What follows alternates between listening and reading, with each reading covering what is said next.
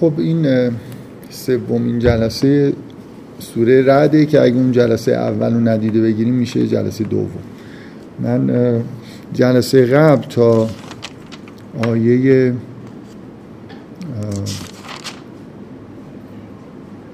شونزده هم فکر می‌کنم. تا آیه شونزده هم همینطوری خوندم و رفتم جلو. حالا ادامهش می‌خوایم بگیم فقط همین یه چند تا بحث مقدماتی. اولا قرار بود که یه جلساتی از خیلی وقت قبل قرار شد که اگه جای مناسبی پیدا بشه یه جلساتی بذاریم که موضوعش کم و بیش به هر حال در مورد مسائل دینی باشه و فکر می‌کنم در یه جلسه ای که ضبط نشد و بعدا متنش پیاده سازی شد یه توضیحاتی دادم که اون جلسه ای که قرار گذاشته بشه محتواش حدودا چیه؟ و الان می‌خوام چند دقیقه فقط در مورد اون جلسات یه توضیحی بدم و بعد در مورد اینکه زمان و مکانش و اینا هم یه اشاره مختصری بکنم. هرچند مکان دقیقا یادم نیست. یه ایمیلی براتون میاد که زمان و مکان دقیقا مشخص می‌کنه. قرار از همین هفته سهشنبه ساعت پنج و نیم جلسه توی پردیس علوم دانشگاه تهران که یعنی همون دانشکده علوم سابق که توی محوطه اصلی دانشگاه تهران خیابون انقلابه تشکیل بشه. عنوانش رو گذاشتیم دفاع اقلانی از دین. من قبلا تو اون جلسه ای که الان بهش اشاره کردم توضیح دادم که محتوای جلسه برخلاف این جلساتی که اینجا هست که یه جوری به اصطلاح جلسات درون گروهیه یعنی فرض بر اینه که آدمایی که این جلسات رو شرکت می‌کنن و گوش میدن اساسا دین رو پذیرفتن قرآن رو مثلا قبول دارن حالا می‌خوان قرآن رو بهتر بفهمن هرچند همه جلساتی که اینجا تشکیل شده لزوما این شکلی نبوده مثل مثلا فرض کنید جلساتی که درباره مسیحیت داشتیم. ولی اصولا فضا اینطوری بود دیگه. یعنی من صحبت ها رو خطاب به آدم های این ور خط در واقع انجام می‌دادم. حالا نمی‌خوایم خطاب به آدم های اون ور خط صحبت بکنیم. ولی موضوع جلسات در واقع اینه که می‌خوایم درباره این که اساسا پذیرفتن دین به طور مشخص اسلام معقوله. شاید به معنایی بشه بگیم که از نظر عقلانی بهترین گزینه است یه جلساتی داشته باشیم. یعنی من سعی کنم دفاع بکنم از اینکه اگه اسلام رو پذیرفتم از روی تقلید یا چه می‌دونم همینطوری بدون دلیل نبوده به اندازه کافی دلیل وجود داره که بهترین اعتقادی که می‌تونم بپذیرمش مثلا دین اسلام. کار ساده ای نیست ولی به نظر میاد که کار خیلی واجبیه. خیلی وقتا درسایی که آدم ارائه می‌کنه در دانشگاه یا جلساتی که می‌ذاره بر اساس میل خودش نیست یا راحتی و جالب بودنش نیست بر اساس نیاز دیگه. من, خود من خودم فکر می‌کنم همیشه قربانی این توی کار دانشگاهی من همینجوری بودم. یعنی همیشه اینطوری بوده که یه چیزی که شاید دوست نداشتم خیلی درس بدم ولی لازم بود که یه نفر بگه. مثلا من حالا کاندید شدم یا کاندیدم کردن که یه درسی رو ارائه بدم که از یه طرف آدم احساس خوبی داره که بالاخره داره به درد می‌خوره از یه طرف هم خیلی کار مطبوعی نیست برای اینکه شاید موضوع جالبتری برای صحبت کردن وجود داشته باشه. این موضوع اون جلسات هم کمابیش همینطوریه دیگه. خیلی دلچسب نیست. مثلا بحث کردن درباره داستانهای قرآن از نظر من دلچسب داره. بیشتر خوشم میاد یه همچین جلساتی بذارم. ولی فکر می‌کنم فوقالعاده ضروریه. یعنی ما روز به روز بیشتر من این احساس رو می‌کنم که الان ما توی شرایطی قرار گرفتیم که متاسفانه جمعیت زیادی از مثلا تیپ دانشجو مشکلات اساسی دارن پیدا می‌کنن با اساس دین و متاسفانه اونایی هم که این ور خط هستن خیلی با اقلانیت به معنای واقعی کلمه دین رو شاید نپذیرفتن. یه جمع بزرگی از بر اثر تقلید و احساسات و اینا ممکنه پذیرفته باشن. به هر حال لازمه که یه همچین بحثای صورت بگیره. حالا ما قرار شروع بکنیم. واقعیتش اینه مثل خیلی از جلسات دیگه ای که من تشکیل دادم الان اگه از من بپرسید که چند جلسه طول می‌کشه و چه مسیری رو طی می‌کنه نمی‌دونم. مثلا شاید در حد جلسات اول می‌دونم چی می‌خوام بگم و حدودا هم می‌دونم چی کار می‌خوام بکنم. ولی خود اون جلسات و بحثایی که پیش میاد مشخص می‌کنه که قرار چه کاری انجام بدیم. بنابراین به هر حال یه همچین جلساتی تو دانشگاه تهران از همین هفته شروع میشه. فعلا معلوم نیست که هر هفته است یا مثل اون جلسات دیگه ای که من تو دانشگاه تهران داشتم یه هفته در میونه. اطلاعیه که آماده کردن یه جوری به نظر میاد که هر هفته است. من خودم از اطلاعیه اینجوری استنباط کردم. ولی خب بعد از این مدتی یه میلینگ لیستی اونجا تشکیل میشه و بر اساس اون میلینگ لیست کم کم می‌فهمیم که به مردم اطلاع میدیم که کی هست و کی نیست. یه مقدار هر هفته تشکیل دادنش برای من شاید سخت میشه. خب این یه نکته که حالا یه, یه ایمیلی در مورد زمان و مکان دقیقش هم تا همین مثلا فردا انشالله به دستتون می‌رسه.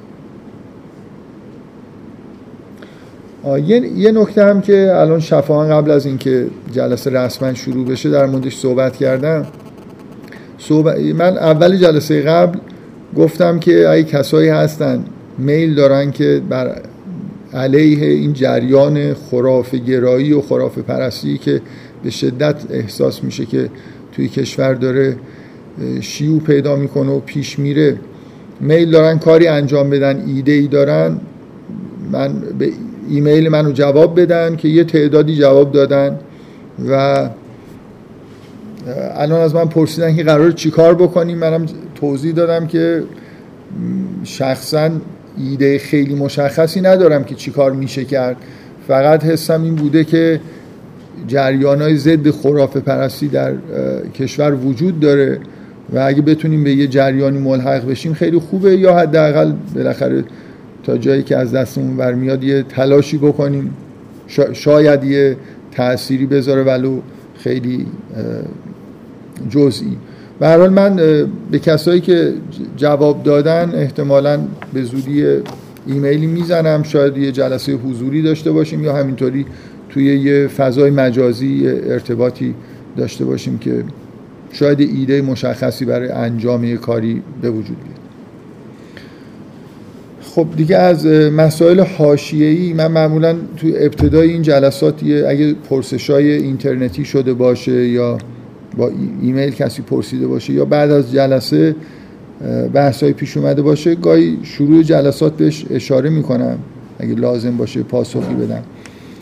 و بعدم نمیاد. در یه مورد خیلی مختصر صحبت بکنم. به هر حال موضوع روز دنیا این پدیده داعش جلسات ما هم بی نصیب نمونده از این بحث درباره این پدیده واقعا پدیده فوق العاده یه جایی یه نفر از این آدمای سیاسی یه حرف جالبی زده بود که این مثلا یه جوری یکی از این آدمای سیاسی کله گنده دنیا گفته بود که این مهمترین پدیده مثلا قرن و یه چیز این شکلی. حالا یادم نیست جمله‌ش بود. که به نظر میاد که واقعا یه پدیده خاصیه به نظر من. صرف این گروه خاص نه این پدیده تروریسم. به این معنا که یه عده‌ای ولو معدود بتونن با هزینه های خیلی کم آشوب های این شکلی ایجاد بکنن. هیچ بعید نیست که مثلا داعش سرکوب بشه و چند سال دیگه یه گروه افراطی مثلا فرض کنید چه می‌دونم از آفریقای آمریکای لاتین شروع بکنن کارهای مشابه انجام بدن. من یه, مثالی یادم نیست کجا این مثال رو زدم. همش ترسم از اینه که نکنه تو این جلسات مثلا این چیزی گفتم یادم رفته. فرض کنید که خدایی نکرده اگه کار به جایی برسه که مثلا یه چیزی مثل بمب اتم یه چیز سلاح هسته‌ای دانشش در حدی برسه و امکانات که هر کسی بتونه بسازه. خب چه حسی نسبت به دنیا پیدا می‌کنید که الان؟ خب این حتما یه دیوانه ای پیدا میشه که اگه بسازه و منفجرش بکنه و تعداد این دیوانه ها زیاده یه دیوانه پیدا بشه ده تا بسازه و منفجر بکنه مثلا کره زمین نصف بشه. امیدوارم کار به اونجا نرسه ولی وارد یه دورانی شدیم. یعنی این پدیده داعش واقعا به نظر من فقط مسئله نیست که یه مشت آدم متعصب مذهبی حالا از نوع مسلمون یا غیر مسلمونش دارن این کارهایی می‌کنن. اینکه اصولا وارد یه دنیایی شدیم که میشه همچین کارهایی کرد. الان حرف از اینه که اینا دارن سلاح شیمیایی می‌سازن. شما فکر می‌کنید اگه داعش سلاح شیمیایی داشته باشه چیکار می‌کنه؟ به من همون اولین قوطیشو که ساختن پرت می‌کنن یه جای دیگه. اینا اصولا ترمزی به نظر میاد ندارن. یعنی توی هر شهرهای اروپا ممکنه یه دفعه بشنوید که مورد مثلا حمله با سلاح شیمیایی قرار گرفتن. کلا یه فضای ناامنی عجیبیه دیگه. اینکه سلاح های خطرناک با هزینه های کم در اختیار آدم ها قرار می‌گیره و بعد این آدما بالاخره بعضیاشون حالت افراطی دارن و یه کارهای انجام میدن. من اون سوالی که میل دارم در موردش چند دقیقه ای صحبت بکنم فکر می‌کنم ارزش داره اینه که بالاخره به نظر می‌رسه حالا حداقل تصور طبیعی اینه که به شدت این پدیده داعش به ضرر اسلام و مسلمونا تموم میشه. من فقط همینجوری به عنوان دلداری شاید. بگم که خیلی هم شاید نشه آدم زود قضاوت بکنه و اینجوری. یه خورده از دور نگاه کنید مثلا واقعا اگه یه نفر بگه که افرادکاری های کلیسا تو قرون وسطا به ضرر مسیحیت تموم شد به نظر شما حرف درستیه؟ یه انحراف مثلا توی دین مسیحیت به وجود اومده بود؟ که به شکل یه افرادکاری های وحشتناکی تو قرون وسطا از خشونت گرفته تا فساد هر نوع فسادی که فکر بکنید از مالی و غیر مالی توی کلیسا توی قرون وسطا ظهور کرد. خب نتیجهش این شد که به نظر میاد دین مسیحیت یه مقدار توش یه تحولاتی صورت گرفت نهایتا اصلاحاتی صورت گرفت و فکر می‌کنم اگه آدم بدون غرض نگاه بکنه مسیحیت حال حاضر دنیا از مسیحیت 500 سال پیش به اون چیزی که واقعا مسیح می‌گفت نزدیکتر دیگه نیست. دین آرومتریه بالاخره اون خشونت های وحشتناک قرون وسطایی با دین مسیح سازگار نبود. فسادهایی که وجود داشت سازگار نبود. بنابراین یک کلیسای پروتستان و یک کلیسای حتی کاتولیک ملایمتری به وجود اومد. بالاخره دور وایستید نگاه بکنید گاهی اینجوریه یه پتانسیل وحشتناک این شکلی توی اسلام وجود داشته توی جماعتی وجود داشته. بالاخره وقتی این بروز می‌کنه خیلی ناراحت کننده است. از برای ما که معاصر با این وقایع هستیم ممکنه خیلی ناراحت کننده باشه. ولی شاید 200 سال دیگه بیاید نگاه بکنید مسلمان یعنی دین در نهایت به نفع دین اسلام تموم شده باشه. به عنوان به این دلیل که بالاخره همچین افرادکاریایی کسایی که مصلح دینی هستن و بیشتر تهییج می‌کنن که بیان حرف از اصلاحات بزنن و اکثریت آدمایی که اینقدر افراطی نیستن هم پذیرش بیشتری پیدا می‌کنن که این اسلام نیست. اسلام چیه؟ مثلا یه چیز دیگه است. ما توی دورانی قرار گرفتیم که اوج در واقع این تحولات دیگه. معمولا توی دنیای اسلام حالا شیعیان که کاملا به صورت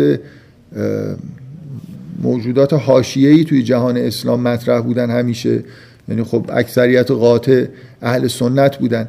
رهبری اهل سنت بیشتر دست مثلا کشورها رو اگه نگاه کنید از نظر فرهنگی مصر بود که بیشتر رهبری دینی مثلا جهان اسلام رو تو دست خودش داشت. یه جمله معروفی که من یادم نیست کی گفته ولی جمله درستیه. می‌گفت که توی گفتن که توی جهان اسلام اصولا مصریا کتاب می نویسن عراقی ها می خونن. این خیلی توصیف خوبی از جهان اسلام تا مثلا همین چند دهه قبل بود. اینکه رهبری فکری جهان اسلام یه جوری دست عربستان میفته این یه زایعه ای بوده برای مسلمونا که اتفاق افتاده دیگه. به دلیل به دلایل اقتصادی دلایل نه به دلایل فرهنگی به دلیل به دلایل سیاسی و اقتصادی. اینکه قدرت اقتصادی فوق العاده که عربستان داره و روی در واقع همین افکار به شدت افراطی خودشون سرمایه گذاری کردن و توسعه دادن. الان شما نگاه می‌کنید مثلا یه مرکز مهمی مثل دانشگاه الازهر که به شدت مثلا پنجاه سال پیش رهبر فکری جهان اسلام حداقل اهل سنت بود کاملا تو حاشیه اساسا چیزی نمیشنوید شما از الازهر چیزی گفته نگفته. خود مصر هم جوش طوریه که اونا بیشتر در واقع در حاشیه قرار گرفتن. به هر حال اینکه یه همچین افکاری وجود داشته به وجود نیومده فقط ظهور کرده و آثار خودشو داره نشون میده به نظر من نتیجهش اینه که نابود میشه. یعنی این افکار حداقل تا مدت ها بعد از اینکه این فتنه ها از بین رفت در حاشیه قرار می‌گیرن و دوباره آدمایی که ملایمترن و میان روتر هستن و نزدیکترن به اون چیزی که واقعا اسلام می‌گفته و میگه در مرکز قرار می‌گیرن و اتفاقای خوبی میفته و من واقعا این صحبت رو فقط به این دلیل به نظر اومد که خوبه بگم که یه بار دیگه اینو یادآوری بکنم که این یه فرصت تاریخی برای شیعه است. اگه می‌خواد در به مرکز اسلام نزدیک بشه. دلیلش هم اینه که من فکر فکر می‌کنم یه بار توی یه جلسه ای توی این کلاس گفتم یادم نیست کی و به چه مناسبتی. کلا اهل سنت پتانسیل کمتری برای پذیرش اصلاحات دارن تا شیعه.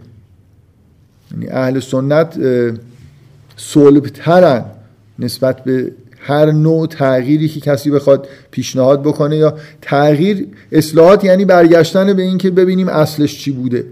اهل سنت خیلی خیلی حالت صلب دارن و من دلیلش هم بارها فکر می‌کنم به همینجوری در حاشیه اشاره کردم به دلیل اینکه اینا بالاخره نه تنها سیره شیخین براشون مرجع فتواست بلکه حتی یه سری مسائل مربوط به قرن در واقع سیره های قرن دوم هم شاید براشون در حد سیره پیغمبر و قرآن مقدس باشه.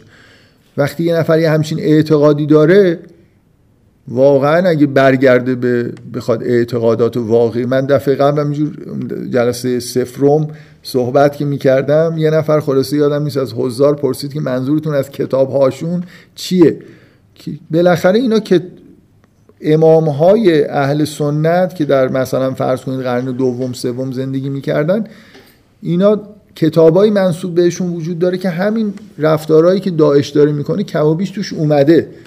یعنی اهل سنت باید خیلی اصلاحات بکنن تا برگردن مثلا به یه جایی که از این افرادکاری ها دور بمونن.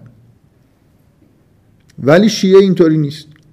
شیعه اگه مثلا فرض کنید برگشتن به قرآن و احادیثی که از شیعه روایت شده کلا شما مشکل خاصی به نظر من ندارید برای اینکه از بعضی از انحرافایی که بعدا وارد دین شده بخواید عبور بکنید و به یه دین یه مقدار معقول تری برسید. فکر می‌کنم شیعه بعدم یه نکته ای که من معمولا در علیه ایران صحبت می‌کنم چون نه برای خاطر برای خاطر اینکه کلا چیزم دیگه خلاف جریان. یعنی همیشه اینجوریه که وقتی می‌بینم همه یه چیزی رو توتیوار دارن میگن تحریک میشم که بگم که اینجوری هم مثلا نیست. مثلا معمولا ایرانی ها که خیلی دوست دارن بگن که ما عالی هستیم و فوق العاده ایم و همه چیز مثلا تمدن نمی‌دونم فلان داریم و کلا ایرانی ها خیلی از خودشون تعریف می‌کنن و بی نهایت هم دوست دارن که یکی ازشون تعریف بکنه. ولی از حق نگذاریم که یکی از پتانسیل های خوب شیعه در حال حاضر اینی که رهبری شیعه در ایران قرار داره در حال حاضر. یعنی حتی ایران نسبت به عراق هم اهمیت بیشتری پیدا کرده. و امکان اینکه شما اینجا بحثای یه مقدار بحثای اصلاحات خیلی عمیق و خوبی مثلا صورت بگیره تو ایران وجود داره. کلا ایرانیا جنبه های به اصطلاح تفکر دینی و ایناشون خیلی پیشرفته تر از اکثر کشورهایی که اگه رسما شاید بگم از همه کشورهای اسلامی. آدم حالا همین پدیدهایی مثل روشنفکری دینی و اینا ولو اینکه ممکنه حالا خیلی جالب نباشن ولی مشابه های شما توی کشورهای دیگه نمی‌بینید. بالاخره از جمع همین حرفا و این بحثایی که صورت می‌گیره میشه به یه نتایج خوبی رسید. شما این یه نمونه مثلا روشنفکر دینی در مصر آقای حامد ابوزید یه دو تا کتاب نوشت. در مصری که مثلا یه جوری حالا جزو بخشای پیشرفته تر اهل سنت بود عملا مجبور شد مصر رو ترک بکنه غیابن نمی‌دونم زنش رو طلاق دادن. نمی‌دونم اتفاقای عجب و غریبی افتاد. دادگاه حکم داد که زنش دیگه زنش نیست. اینم یه جوری متواری در اروپا مثلا تو هلند فکر کنم زندگی می‌کرد. بالاخره این فضایی که توی ایران هست فکر می‌کنم فضای مناسبیه. بنابراین پدیده داعش اگه یه خورده دور وایستیم خیلی هم ناراحت کننده شاید نباشه. اگه ممکنه به نتایج مثبت هم منجر بشه. همونطوری که هر افرادکاری بالاخره راه رو باز می‌کنه برای اینکه مثل اینکه یه پتانسیلی آزاد میشه یه انرژی تخلیه میشه و بعد دیگه میشه حالا یه کارهای انجام داد. همین که عرب شما الان از نظر سیاسی هم احساس می‌کنید که عربستان تحت فشار دیگه. یعنی کم کم به عنوان مثلا پایگاه نمی‌دونم غرب توی منطقه همه دارن زیر سوال میبرنش. برای اینکه همه می‌فهمن که پشتیبان اصلی این طرز تفکر توی دنیا عربستان و پول عربستانه که این چیزها رو به وجود آورده و حمایت می‌کنه. توی یکی دو هفته اخیر خیلی اظهار نظرهای تندی بعضی از سران کشورهای اروپایی بر علیه عربستان کردن که در طول 50 60 سال اخیر سابقه نداره که یه همچین موازهی بگیرن. حالا من دیگه این بحث دیگه سیاسی. به هر این نکته که چیزهایی که من گفتم اگه خیلی دیپرس کننده و ناراحت کننده بوده سعی کردم دلجویی بکنم که واقعا علکی دلجویی نکردم. واقعا 200 سال دیگه شاید برگردن و یه عده نگاه کنن بگن که این یه نقطه عطف خوبی در تاریخ اسلام بعد از هزار و مثلا 400 500 سال یه فجایع اینجوری اتفاق افتاد و به یه فضای بهتری برای تفکر دست پیدا کرد. خب و امیدوارم این چیزی هم که میگم اون که بالاخره شیعیان هم بتونن اینجا حرفای خودشون رو مطرح بکنن و یه فضایی باز بشه برای اینکه اقبال بیشتری نسبت به شیعه صورت بگیره. این به اون قسمت دوم بحثای جلسه صفر منم ربط داره. به شرط اینکه این مسخره بازی هایی که تو ایران داره انجام میشه نباشه. می‌دونید یعنی اگه شیعه این باشه همین شما بیاید تبلیغ بکنید درباره دین شیعه مثلا درباره مذهب شیعه. یه دونه از این نوحه ها و این مسخره بازی ها رو برید یه جایی پخش بکنید همه تبلیغات خونسا میشه. یعنی کلا این این چیزا باید یه خورده تو ایران جمع بشه تا اینکه بشه مثلا به این فکر کرد که ایران بتونه رهبری فکری جهان اسلام رو به دست بگیره حداقل بخش مهمش. و نکته نهایی این که یه ایمیل های مرتب توی الان بیشتر از یکی دو ساله که یکی از دوستان یه ایمیل هایی تحت عنوان اسلام ساده و اسلام بدون حدیث و این حرفا. من واقعیتش اینه الان داشتم می اومدم تصمیم گرفتم که حتما چون این این یک دو هفته هم بعد از اون جلسه اولی که من صحبت کردم ایشون یه ایمیلی به میلینگ لیست زد. که هیچ از من هیچ اشکالی نداره واقعا. یه نفر مثلا مقاله هایی می نویسه ایده ای داره احساس می‌کنه که افرادی که تو این میلینگ لیست هستن هم کم و بیش مثلا آدمایی هستن که ممکنه براشون جالب باشه. خب یه ایمیلی می‌زنه و مثلا مقاله خودش رو لینکی میده و این حرفا. ظاهرا هم چه می‌دونم اون سایتی که درست کردن فیلتر شده است چون هی نمی‌دونم با روش های مختلف سعی می‌کنه مقاله رو به دست مردم برسونه. حالا توی یکی دو هفته اتفاق جالبی که افتاد این که یکی از اعضای قدیمی میلینگ لیست یه مقاله برعکسی که نوشته بود رو فرستاد. من حقیقتش شرمندم که تقریبا هیچ وقت اون ایمیل های اسلام ساده و اینا رو با دقت ننشستم بخونم وقت بذارم. و این یکی مقاله هم که فرستاده شد و دانلود کردم ولی هنوز نخوندم. فقط به نظرم اومد که بد نیست که حداقل یه در حد چند جمله یه اظهار نظری بکنم که فکر می‌کنم در این مورد حرف زدم. من قطعا فکر می‌کنم این بحث رو قبلا در مورد احادیث و اینا توی موقعیت های مختلف گفتم که قبول ندارم که اسلام بدون حدیث به این معنا رو قبول ندارم. کلا احادیث رو بذاریم کنار. من اگه کسی خونده می‌تونه دقیق خونده می‌تونه اظهار نظر بکنه. من حسم این بود که کلا ایدهشون اینه که احادیث رو بذاریم کنار. درسته؟ واقعا به همین سراحت نظرشون اینه که کلا احادیث رو بذاریم کنار. و فقط قرآن رو. چی؟ احادیث و تاریخ رو بذاریم کنار فقط قرآن رو بخونیم. آره. خب من توی این مقاله ای که این دوستمون فرستاد بعد از یه چند روزی که میگم اینم نخوندم فهرستش رو نگاه کردم دلایل زیادی مثلا به یک دو سه چهار مثلا یه تعداد دلیل برای اینکه حدیث باید مورد بررسی قرار بگیره آورده بودن. خب نخوندم نمی‌دونم که چه دلایلی رو گفتن. فقط می‌خوام ابراز تعجب بکنم از اینکه یه نفر بیاد کلا بگه که احادیث رو بذاریم کنار. ابراز تعجب به این معنا که اصلا نمی‌فهمم واقعا چجوری ممکنه یه نفر به یه همچین ایده برسه که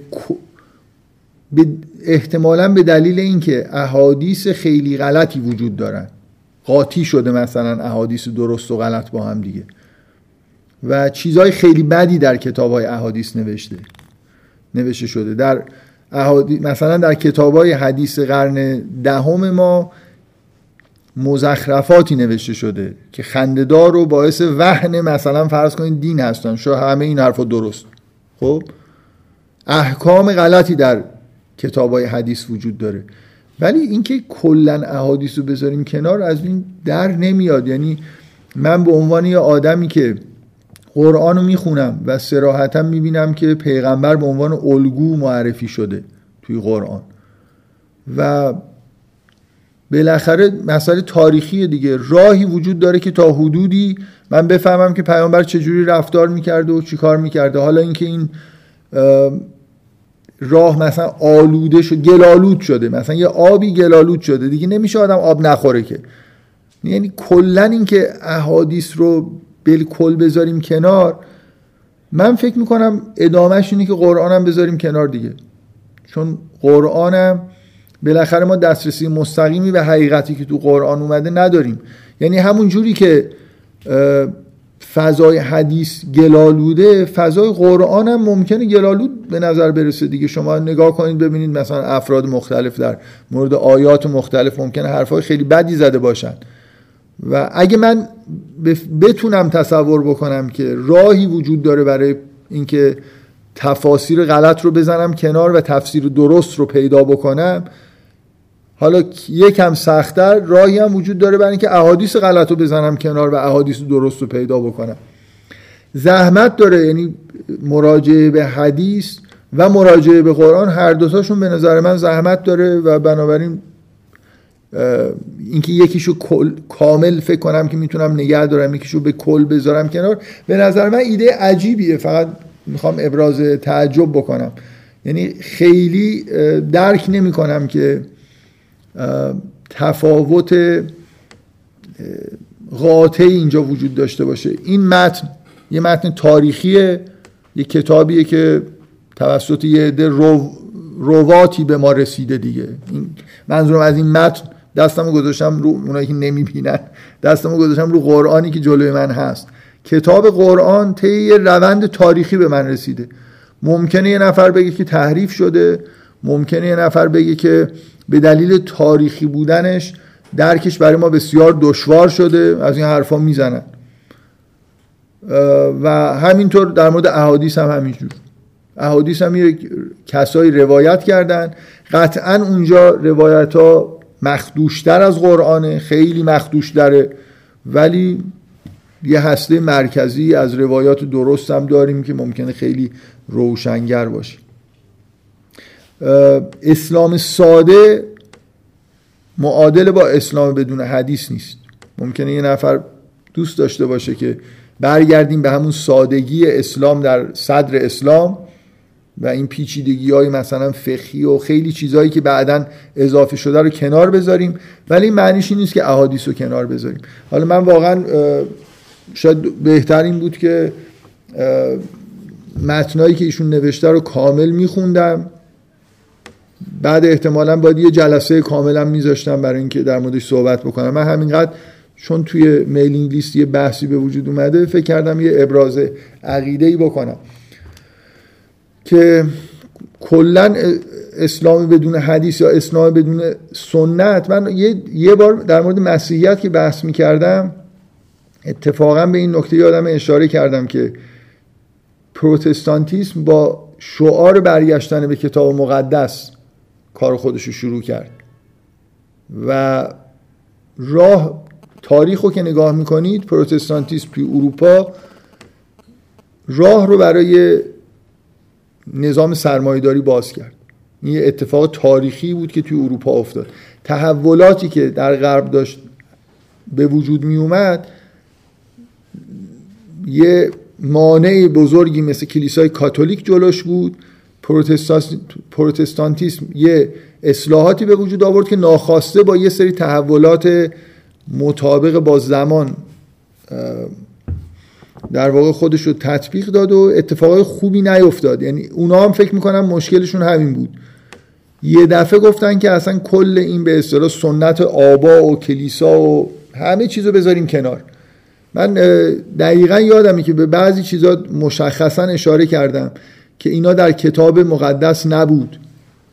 در کتاب مقدس مسیحی ولی در سنت کلیسا بود و چیزای اگه قرآن رو به عنوان قاضی قبول داشته باشید بعضی چیزهایی که تو کلیسا بود و توی کتاب مقدس نبود درست بودن. در واقع واقعا منصوب به حضرت مسیح بودن. بعضی از اعتقادات و کارهایی که می‌کردن. من قبول دارم که کتاب قرآن رو نباید با کتاب مقدس مقایسه کرد به دلیل اینکه اون در واقع مثل کتاب حدیث میمونه. برای اینکه یه قرن حداقل یکی دو قرن بعد اولین نسخهاش نوشته شده و بعدا جمع شده. ولی بالاخره اینطوری نیست که هر چیزی شما فکر کنید در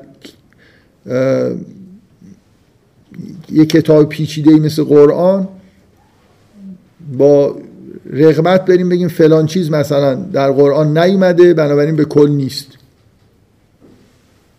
ممکنه چیزهایی در سنت وجود داشته باشه که در کتاب نیومده یا به راحتی نمیشه استنتاجشون کرد.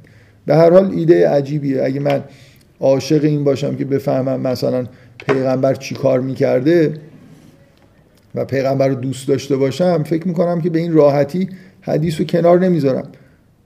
ولو اینکه خیلی سخت باشه تلاش خودم رو می‌کنم برای اینکه ببینم پیامبر چه جوری زندگی می‌کرده چه رفتاری داشته. چه سنت هایی رو در واقع عمل می‌کرده. من در مورد اسلام بدون حدیث فکر می‌کنم شبیه میشه اگه اصلاحاتی به این شکل بخواد صورت بگیره تا این حد رادیکال به یه اسلامی می‌رسیم شبیه پروتستانتیسم حد اکثر. شبیه پروتستانتیسم در غرب که خودشو با شرایط قرن 21 هماهنگ می‌کنه و یه چیزایی واردش میشه که با اسلام خیلی ربط نداشته. بالاخره هر منبعی که ما رو به امکان داشته باشه که ما رو به حقیقت نزدیک بکنه به احکام دین محترمه و باید مطالعه بشه. من به همین دلیل چندین بار این حرف رو زدم. الانم تاکید می‌کنم که کتب اهل سنت هم اگه کسی واقعا علاقه داره ببینه پیغمبر چی کار می‌کرده و تعصبات عجیب و غریب فرقه ای نداشته باشه کتب حدیث اهل سنت هم معتبرن. این که نمی‌دونم راوی سنیه یک کلام. من بگم آقا راوی سنیه و تمام این زحمتی که راویان سنی که عاشق پیغمبر بودن تو همون قرون اول روایاتی رو سعی کردن همه رو یه خط بطلان بکشن.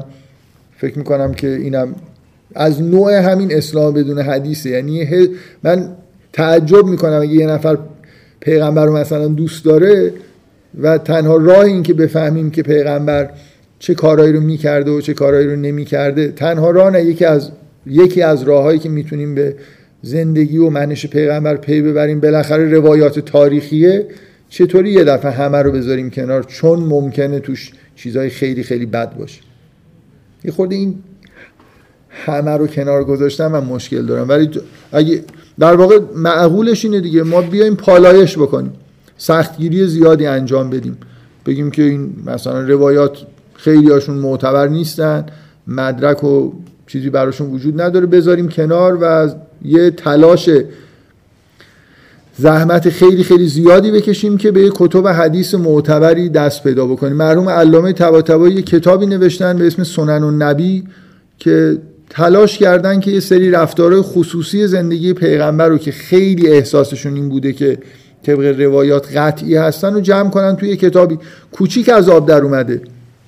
در مقابل بعضی از سنن و نبی هایی که به اندازه مثلا زندگی هفت نفر توش چیز نوشته شده ولی بالاخره خب همینه دیگه. آدم زحمت بکشه سعی کنه که اونایی که مطمئن تره رو جدا بکنه و زندگی خصوصی عمومی رفتار اجتماعی پیغمبر رو درک بکنه حالا این بغیر من همش گفتم پیغمبر غیر از اینی که شیعیان بالاخره به زندگی ائمه کار دارن و اون که دیگه اصلا هیچ چیزی راهی برای رسیدن بهش به غیر از احادیث نیست. پیغمبر رو شما می‌تونید در قرآن هم تا حدود زیادی تصویرش رو ببینید ولی در مورد امام ها نمی‌تونید.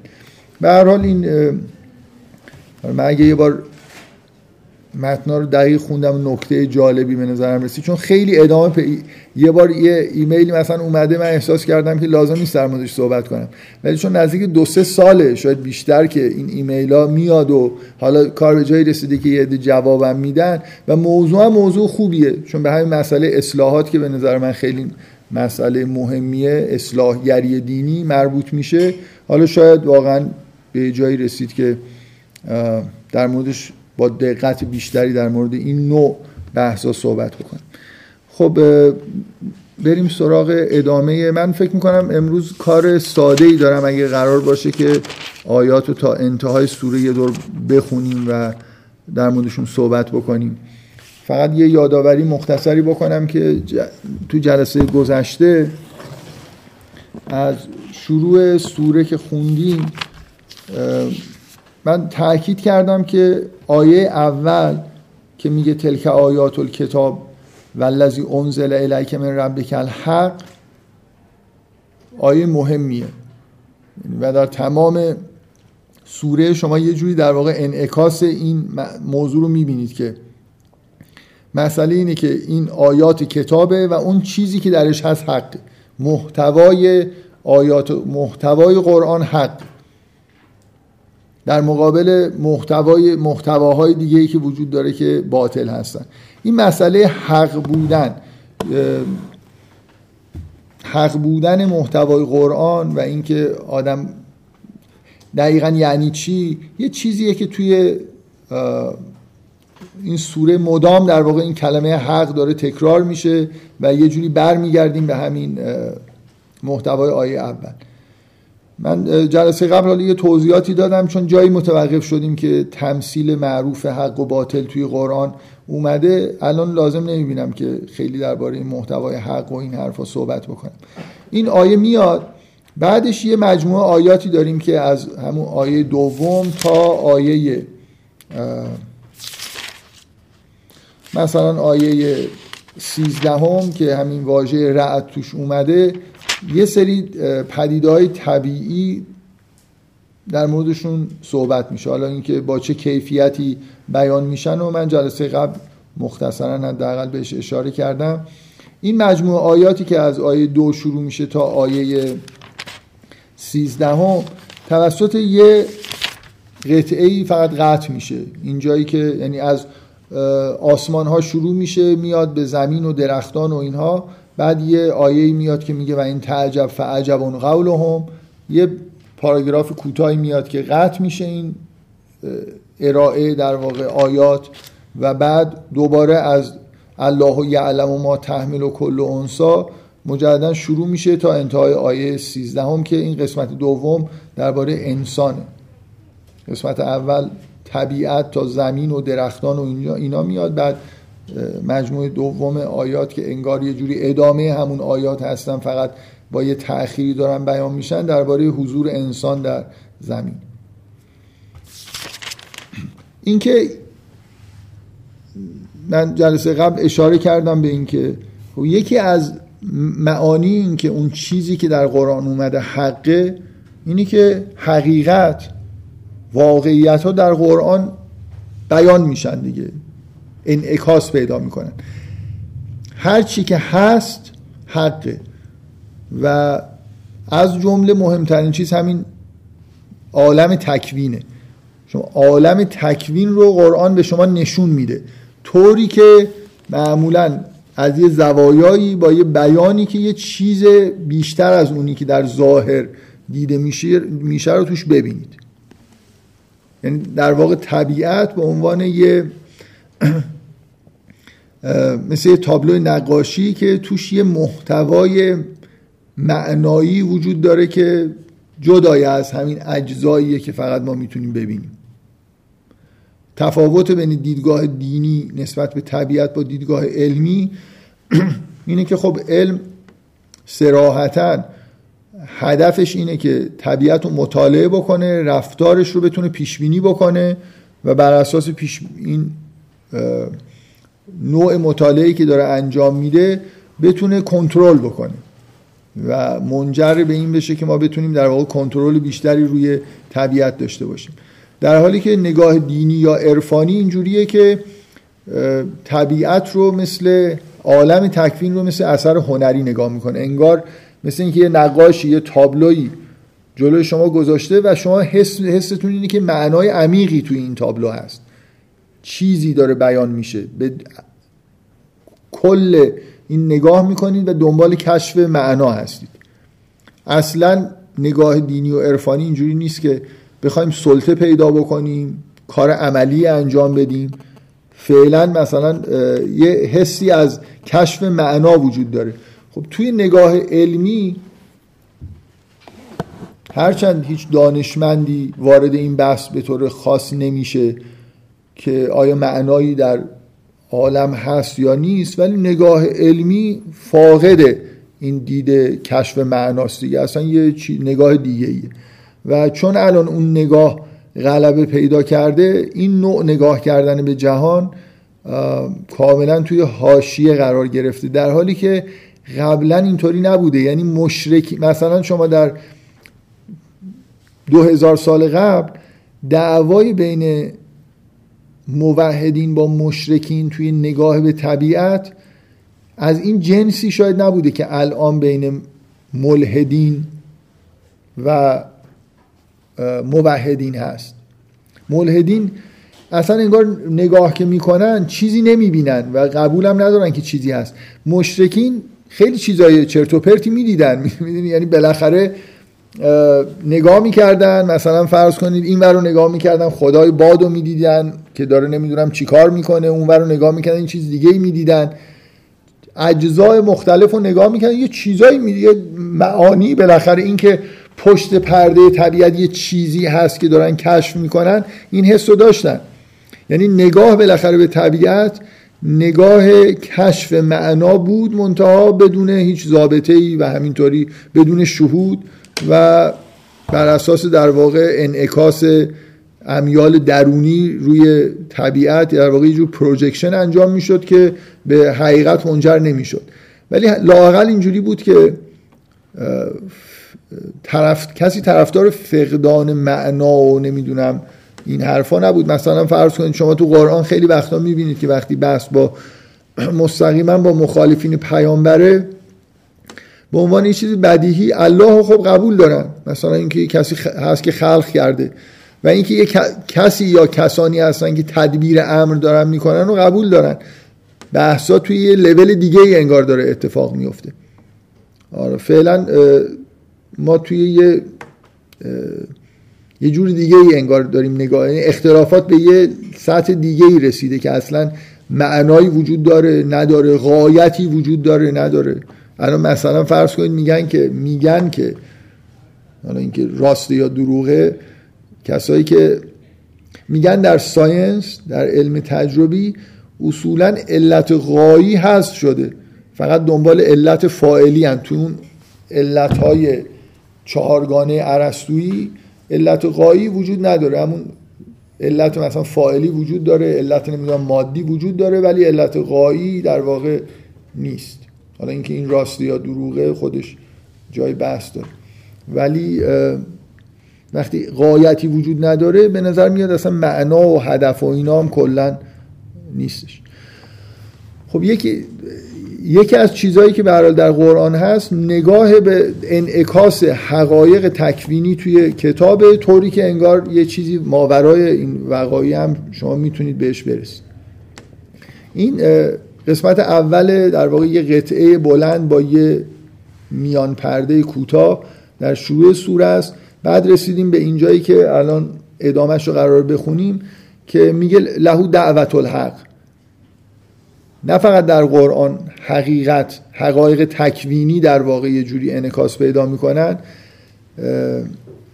به نوعی حقایق تشریعی هم انکاس پیدا می‌کنن خداوند به حق دعوت می‌کنه و تنها کسی که در دنیا هست که شما می‌تونید بخوانیدش و به نتیجه برسیدم خداوند این دعوت الحق شاید اینجا به هر دو معنا باشه. یعنی اولا خداوند شما رو به حق می‌خوانه و بعدم اینکه خداوند تنها کسی که قابل خواندن هست. هر در هر دو مورد درست. و الذین یدعون من دونهی لا یستجیبون لهم بشیء الا کباست کفیه الی الماء و ما هو ببالغ. کسایی که از غیر خدا خوانده می‌شوند دعوت میشن اجابت نمی‌کنن. مثل کسی که دست خودش رو به سمت آب دراز می‌کنه ولی به آب نمی‌رسه. و ما دعا الکافرین الا فی زلال فی زلال این در شروع به نظر میاد که خب لهو دعوت الحق با این ادامه ای که داره یعنی تنها کسی که به حق واقعا هست که می‌تونید خطاب بکنید و ازش چیزی بخواید خداوند. ولی همینجور که جلو میرید می‌بینید که این دعوت به معنای اینکه خداوند للذین از تجابول ربهم خداوند دعوت کننده است ما اجابت کننده ایم. همونطوری که ما می‌تونیم دعوت بکنیم و خداوند اجابت بکنه. این رابطه واقعی دعوت و اجابت فقط بین انسان با خدا برقرار میشه نه با چیز دیگه. این یه وجه دیگه ای از حقه که اینجا داریم در موردش صحبت می‌کنیم. غیر از حق به معنای تکوینی اون چیزهای واقعی که وجود دارن. حق به معنای تشریعیش. اینکه چیکار باید بکنیم خداوند از ما چی می‌خواد؟ می‌خواد که بر مبنای حق عمل بکنیم. در عمل هم حق و باطل وجود داره. همون جوری که در جنبه نظری حق و باطل وجود داره. بعد میگه ولی الله یسجد من فی السماوات و الارض طوعا و کرهن و ظلالهم بالغدو و آسال و میگه که همه چیز در آسمان و زمین به خداوند سجده می‌کنن و زلال هم بالغدو و آسان این دقیقا اون ببینید وقتی من میگم که حقیقت در عالم تکوین هر چی که در عالم تکوین هست اصولا هر چی که هست حقه. عالم تکوین اگه شما درست انعکاسش بدید در کتاب حق رو دارید بیان می‌کنید. اینکه آسمان هایی هست زمینی هست درختان هستن همه این چیزهایی که خوندیم اینا حقیقتن. بنابراین خداوند در قرآن داره حقیقت رو بیان می‌کنه. توی اون جمع وقتی به انسان می‌رسید و عمل انسان رو نگاه می‌کنید به نظر میاد که یه چیز باطلی دیده میشه. می‌دونید؟ این این آیه خیلی مهمه که میگه ولله یسجد من فی السماوات و الارض. از لحاظ عملی هم عمل وا... ببینید هر چی که واقعا هست حقه. حالا من انواع اقسام جلساتی رو می‌تونم به یاد بیارم در این مورد که سعی کردم اینو توضیح بدم. به عنوان این نکته خیلی خیلی مهم. باطلی وجود نداره واقعا. مثلا ابلیس کسی کاری به غیر از اون که خداوند می‌خواد اتفاق بیفته رو نمی‌تونه انجام بده.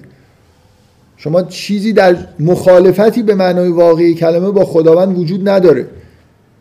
باطل یه چیز وهمیه در واقع. اون چیزی که واقعا هست و واقعا اتفاق میفته حقه. ولو اینکه بعضی جا پذیرشش سخت باشه. من اون چیزی که خیلی سخته و من چند بار در موردش صحبت کردم اینه که سخن کذب هم حقه. اینو اگه یه نفر بفهمه دیگه همه چیز یعنی قبول بکنه همه چیزو پذیرفته دیگه. من توی این جلسه سوره فرقان فکر کنم یه جلسه نصف جلسه رو حداقل سعی کردم یه توضیحی بدم که چرا کذب حقه. یه نفر که حرف غلطی هم می‌زنه یه ذره که فاصله بگیرید حقیقتی رو داره بیان می‌کنه که قابل تعمله این اون سخنی که من این جمله‌ای که خیلی دوست دارم هی بنابراین چون جالبه هی مرتب میگم اینکه ابن عربی گفته که هر سخنی سخن خداست. ولو ابلیس گفته باشه ولو مخالفین دین گفته باشن فرق نمی‌کنه. دروغ باشه راست باشه. اینکه هر چیزی از خداست از جمله کارهایی که به نظر گناه می‌رسن سخنانی که به نظر باطل می‌رسن. این اون چیزیه که فهمیدنش سخته دیگه. اینکه تو عالم تشریع در عالم امر هم همه چیز اون چیزی که واقع میشه حقه. و این آیه از این آیه لهو دعوت الحق از عالم تکوین یه جوری اومدیم تو حالت عالم ت... عالم امر عالم تشریع. از خلق اومدیم توی امر. حرف از اینه که کارهای خوب بکنید کارهای بد بکنید. الان یه خود جلوتر بریم حرف از اینه که آدما مثلا اونایی که مؤمنن یوفون به عهد الله ولا ینقضون المیثاق. بعد میگه اونایی که اونور خط هستن والذین ینقضون عهد عهد الله من بعد میثاقی. نقض عهد وجود داره. وفای به عهد وجود داره دوگانگی وجود داره. در عالم امر دوگانگی واضحی وجود داره. و این آیه بنابراین خیلی آیه کلیدیه که تاکید می‌کنه که ولله یسجد من فی السماوات والارض اینجوری نیست که اونایی که کارهای خلاف می‌کنن خارج شدن از هیته از هیته حق از, از وجود. هر چیزی که در عالم وجود میاد هر عملی هر سخنی هر چیزی که در عالم امرم هست حقه. فقط اینجا پیچیده تره دیگه. شما در عالم تکوین خیلی راحت. منم با کسایی که به نتیجه مشابه رسیدم که اینو بپوشم فکر همه کم کم دارن جبه هایی که در آوردن و خوبه. حالا سکوت برقراره ولی خب یه خورده سرد. خب خیلی سعی کردم یه رو 20 دقیقه است دارم تلاش می‌کنم که این کارو نکنم دیگه نشد. خب قول من رب السماوات و الارض قول الله قول فتخستم من دون الله من دونه اولیاء لا یملکون لانفسهم نفعا ولا ضرا قل هل یستوی الاعما و البصیر ام هل تستوی الظلمات و نور ام جعلوا لله شرکا خلقو که خلقی فتشا به خلق علیهم. اینا رو فکر کنم جلسه قبل خوندیم دیگه رسیدیم به اون تمثیل. قل الله خالق کل شیء و هو الواحد القهار. خب حالا این تمثیل خیلی معروف فکر کنم همتون شنیدید که یکی از معروف ترین تمثیل های قرآنه که حق و باطل رو با هم دیگه در واقع در یه تمثیل سعی می‌کنه که بیان بکنه که بالا دعوت الحق رو به صورت دعوت باطل رو اینکه شما چیزی رو مورد از جایی که کسی نیست در خلع دعا بکنید چه اتفاقی میفته به صورت تمثیلی بیان شد که میگه که مثل کسی که دستش رو به سمت آب ببره و دستش به آب نرسه. نکته اینه که اونجا هم آب تو اون تمثیل هست. مسئله آب به عنوان یه چیزی که قابل نوشیدنه. اصلا کلا تو اون تکوین هم این آب همیشه هست دیگه به عنوان یه چیزی که از آسمان میاد باعث رشد مثلا گیاه ها میشه غذای ما و حیات وابسته به آب. حالا توی این اصلا تمثیل حق و باطل که تو اینجا هست که نقش اصلا همه چیز در واقع توسط همین آبی که از آسمان میاد داره بیان میشه. میگه انزل من از سماع ما فسالت اودیتون به قدرها. از آسمان خداوند آب رو نازل می‌کنه روی زمین. فسالت اودیتون به قدرها و دره ها به مقدار گنجایش خودشون آب درشون روان میشه. رودهایی به وجود میاد حالا دائمی یا موقت. فهتم از سیلو زبد رابیا و این چیزی که جریان پیدا کرده سیا این آبی که روان شده روی خودش یه کفی رو حمل می‌کنه. فهتم از سیل و سیل به معنای سیل ویرانگر نیست. یه چیزی که سیاله داره فسالت اینجوری نیست که سیل اومد. یعنی روان شد. سیال که ما میگیم منظورمون نیست که مثلا اگه سیل به معنای بدی باشه سیال مبالغه است دیگه. برای سیال یه سیل خیلی شدیده. سیل در عربی یعنی یه چیزی که روان شده. به همون معنایی که از سیال می‌فهمید. پس هر دره به اندازه ای که گنجایش داره یه آبی درش روان شده و روی این آب یه کفی به وجود اومده. و ما یوقدون علیه فنار ابتقاء هلیت او متاع زبد و مثلو. میگه توی این طلا و چیزهایی که برمیدارید برای چیز ازش استفاده می‌کنید برای درست کردن زینت اینا رو مثلا زوب می‌کنید که به حالت سیال در میان اونجا هم روش یه کف مشابهی ایجاد میشه.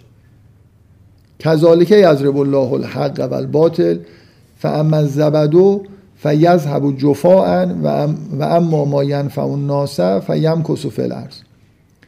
میگه اینجوری خداوند معمولا ترجمه می‌کنن مثلا همین قرآنی که الان من دستم هست کذالک یضرب الله الحق و الباطل اینکه خداوند مثال حق و باطل رو اینجوری می‌زنه.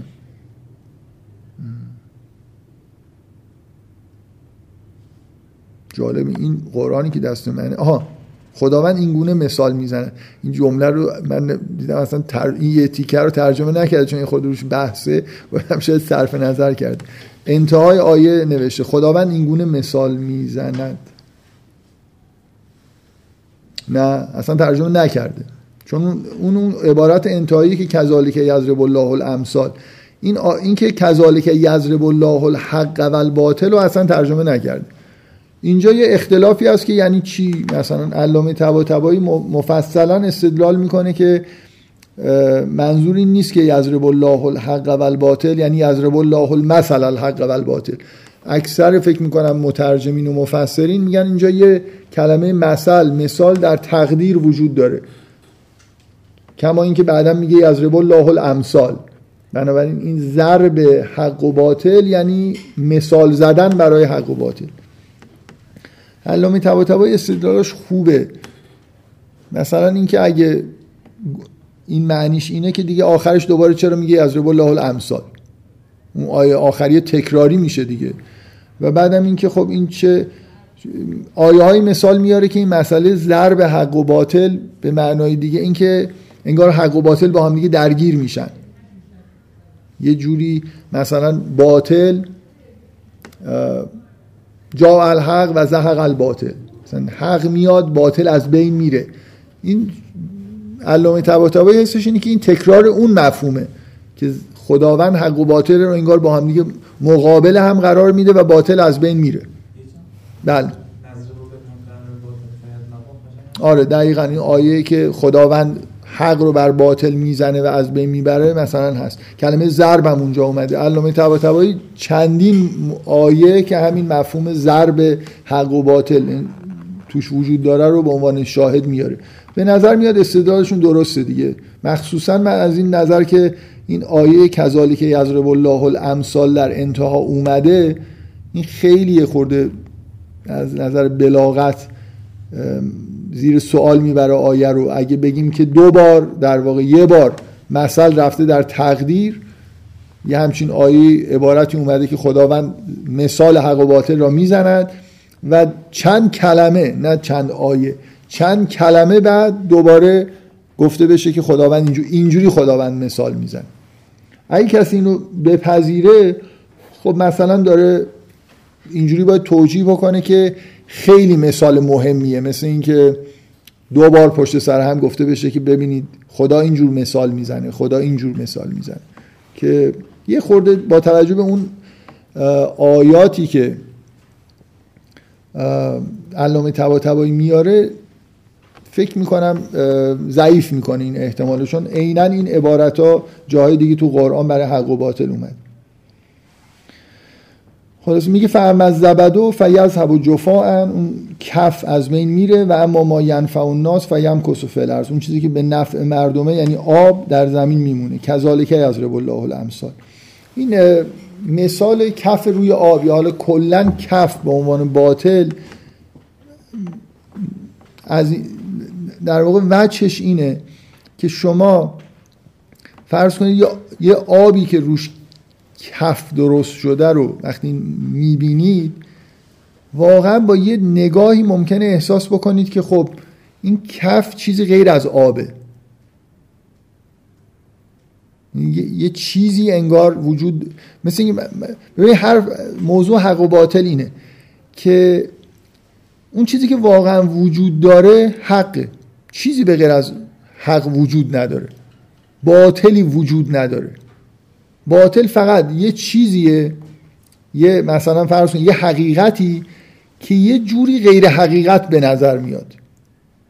مثلا یه, یه عملی همه اعمال به این دلیل که به خداوند منتصب هستن حقن. ولی من نگاه می‌کنم این داعش این کارهایی که داره می‌کنه آخه اینا چجوری اینا رو من به خدا نسبت بدم؟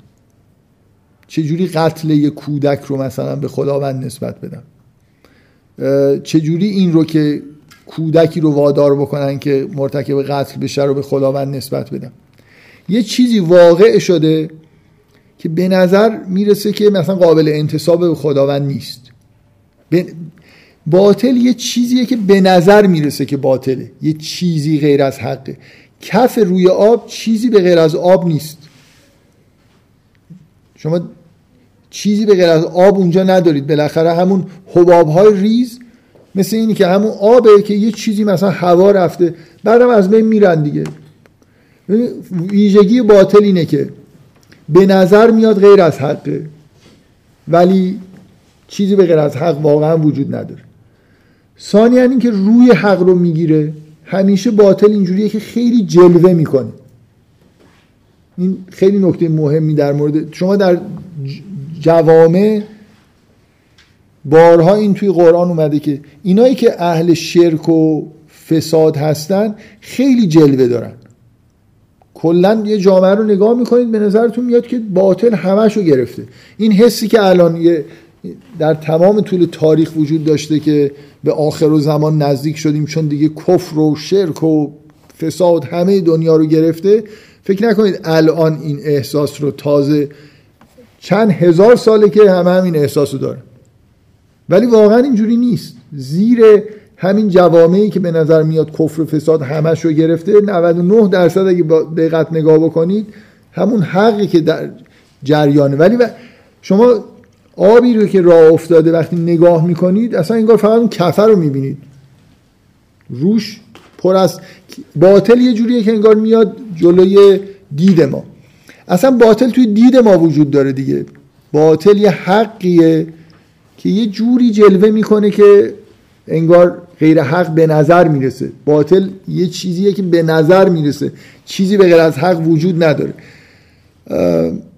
بنابراین اینکه جنسش حق فقط یه جوری چیزی غیر حق به نظر می‌رسه ولی واقعا نیست روی آب رو می‌گیره. باعث میشه شما حق رو نبینید. اینا, ویج... اینا وچه تمثیلاییه که اینجا وجود داره در مورد کف و اون چیزی که در و اینکه نهایتا اتفاقی که میفته اینه که حقی که داره جاری میشه. حقی که میمونه. این آب وقتی بره تو زمین کفی دیگه نمی‌بینید شما. ببینید بارون از آسمان میاد جاری میشه و کار خودش رو انجام میده. یعنی به گیاه ها مثلا می‌رسه اونا هم آب رو می‌خورن. این کف هم اون وسط بازی برای خودش در آورده دیگه. وقتی آب بره مثلا توی زمین یا رودخانه بپیونده به دریا این سیالیت خودش رو از دست بده دیگه کفی باقی نمیمونه. باطل یه چیزیه که جلوه می‌کنه شلوغ بازی هم در میاره و زودم از بین میره. اون چیزی که میمونه حق. سخن حق اینجوریه. شما ببینید سخن حق ویژگیش اینه که در سراسر تاریخ یه سخن حقی وجود داره. باطل هایی که در مقابلش قرار می‌گیرن جلوه های مختلف و خیلی شدیدی ممکنه تو هر دوره داشته باشن. ولی الان سخنان مثلا شرکامیزی که مقابل پیغمبر بود خریدار داره. 500 سال پیش حرفایی که مقابل مثلا حق زده می‌شد. کسی الان اون حرفا رو می‌زنه. باطل هی رنگ عوض می‌کنه. هر دوره ای که در واقع نزولی انجام میشه یه جلوه می‌کنه و از بین میره ولی اون چیزی که واقعا باقی میمونه حقه که باقی میمونه سخن حق. مثل اینکه در واقع چیز خیلی بدیهیه دیگه. شما یه حرف درست می‌تونید بزنید و هزاران حرف غلط در, در یه موضوع. حقیقت یه چیز واحدیه در حالی که باطل یه چیز سخنان غیر حق جلوه های مختلف می‌تونن پیدا بکنن.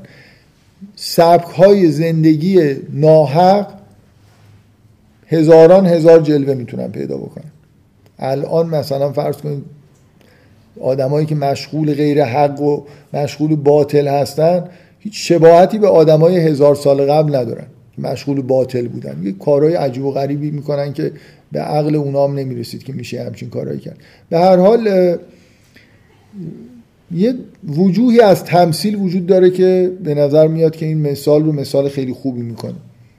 بنابراین شاید استدلال اونایی که میگن که این یضرب الله الحق و الباطل هم اینی که دو بار در واقع گفته شده که مثال به حق و باطل داره زده میشه. به این جهت که مثال خیلی خوبیه و نظر مردم می‌خواد جلب بشم. بیراه نباشه ولی خب اون شواهدی که مرحوم علامه طباطبایی آوردن باز به نظر می‌رسه که درسته که اون یضرب الله الحق و الباطل یه جوری انگار بالاخره حق و باطل با هم دیگه تزاهمی دارن که نتیجهش اینه که حق باقی میمونه و باطل از بین میره. این اتفاق مدام در واقع میفته بفرمایید.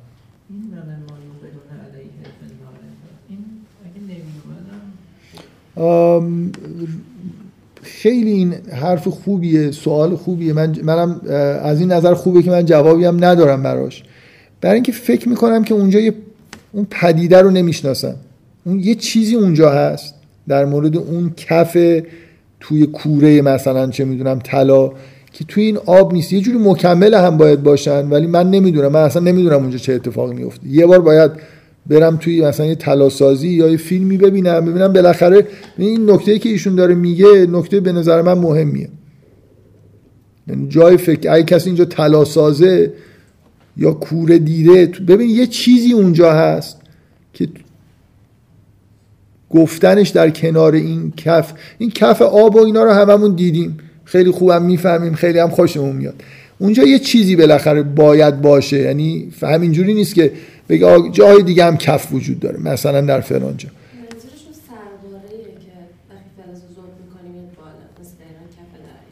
چیه؟ ببخشید سربار چیه ایشون انگار حرفه ای حالا چی؟ سر... سربار چیه؟ تمام این ناخالصی که تو فرزا هست وقتی زوم می‌کنی میاد روی اون محیط قرار می‌گیره بهش میگن سرباره. دقیقا مثل کف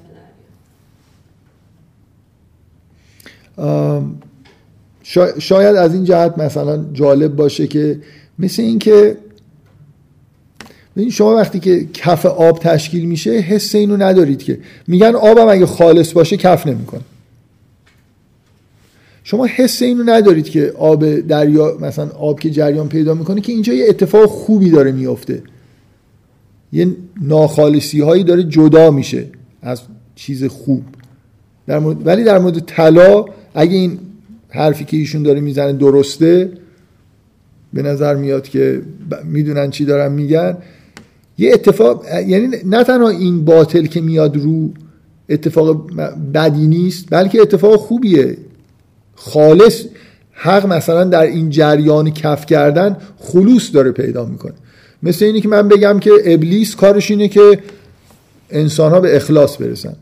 یعنی یه فایده ای در این جلوه باطل وجود داره که توی اون طلا مثلا دیده میشه و یه چیز با ارزشیه. من می‌ذارم تو کوره کف که می‌کنه داره یعنی داره از نظر توضیحی که ایشون میده یعنی داره خالص میشه. بنابراین باید خوشحال بشیم که کف کرده. اگه نکنه بگیم ای داد بیداد مثلا این خوب اتفاقی که باید میافتاد نیفتاد آبی که از آسمان میاد از این نظر که وقتی نشست می‌کنه کفش از بین میره. سیراب میشن مثلا فایده ای میرسونه این خیلی جنبه قوی تری داره. ولی شاید این جنبه ای که ایشون داره میگه تو اون مثال نیست. ولی این واقعا از نظر علمی درسته که آب خالص هم آب مقطر کف نمی‌کنه. یعنی کف انگار همیشه نتیجه ناخالصیه. ولی در مورد نه اینکه نتیجه ناخالصیه کف کردن نتیجه جدا شدن ناخالصی از خالص از اون چیز خالصیه که وجود داره. به هر حال یه چیزی توی اون قسمت دوم باید پیدا بکنیم. حالا یه چیزی پیدا کردیم موقتا ولی باز جای فکر کردن داره. امکان نداره که یه نفر بگه که اونم همون دیگه. می‌خواد بگه فقط آب که کف نمی‌کنه. جای دیگه هم دیدید اونجا هم کف می‌کنه. بعضی از این سخنران ها هستن مثلا روحانیون خیلی شهرت دارن به اینکه هی حالا یه مثال می‌زنن بعد یه دو باره سه باره چهار باره مثلا یه چیزهای دیگه. خب باید یه چیزی با اگه یه جمله دیگه میاد باید یه چیزی اضافه شده باشه دیگه. یعنی توی اون پدیده یه چیزی باید باشه که تو پدیده اول نیست. خب من ببخشید گفتم خیلی کار اسلامی بود کار راحتی دارم که امروز الان نزدیک حد اکثر چهل دقیقه وقت دارم که تا آخر سوره رو طبق برنامه ای که داشتم حداقل این روخونی که قطعات رو مشخص می‌کنیم و که توی یه جلسه تموم نکردم برم خیلی حسام بود که خب امروز که هیچ کاری ندارم اینه که شروعش گفتم خب هر تذکری که هست و بدم. حالا تمومش می‌کنیم انشالله نگران نباشید. چهل دقیقه. فکر می‌کنم راحته. امیدوارم که مشکلی پیش نیاد. بعضی جاهاش هم ممکنه جا یعنی جا نندازم ولی مثلا آیه رو عینا نخونم. دیگه یه قطعه ای که مشخصه چی داره میگه. بذارید از اول. عالم تکوین رو دیدیم اومدیم اینجایی که باطل نمود پیدا می‌کنه. عالم امر در مقابل عالم خلق. این پدیده کف توش زیاده گناه وجود داره توش. نقض عهد وجود داره. حالا میگه که اصلا باطل به معنای مثلا یه چیزی که اسمی براش گذاشتن و اصلا وجود نداره. عالمی که عالم امر عالمیه که زبان توش وجود داره و قرآن توش وجود داره. حقیقت به صورت کلام در میاد. اینجاست که باطل به وجود میاد. کذب به وجود میاد که مثل همون کف روی آب. بفرمایید. خیلی نگران کننده است کوچیک باشه واقعا. خواهش می‌کنم. آها.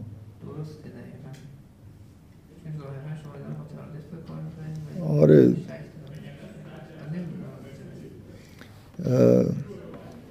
الان که نباید آره یه جورایی تکوین و تشریع خلق و امر مثلا. با هم دیگه یه جوری مترادفن. ولی بالاخره یه تفاوت کوچیکی هم با هم دیگه دارن دیگه. ولی الان الان که تو این چهل دقیقه من در موردش صحبت نمی کنم یه روز دیگه ای که فکر کردم خیلی ریلکسم و وقت زیاد دارم بعدا اولش در این مورد صحبت می‌کنم. للذین از تجاب لربهم الحسنا ببین دیگه وارد اینجا میشه. الان در عالم تشریع اینکه شما سخن حق دارید سخن باطل دارید دعوت حق دارید دعوت باطل دارید. استجابت حق دارید استجابت باطل دارید. بهش دارید جهنم دارید. دیگه یه, یه چیزی اینجا از هم دیگه یه حق و باطلی تو این عالم از هم دیگه جدا میشه.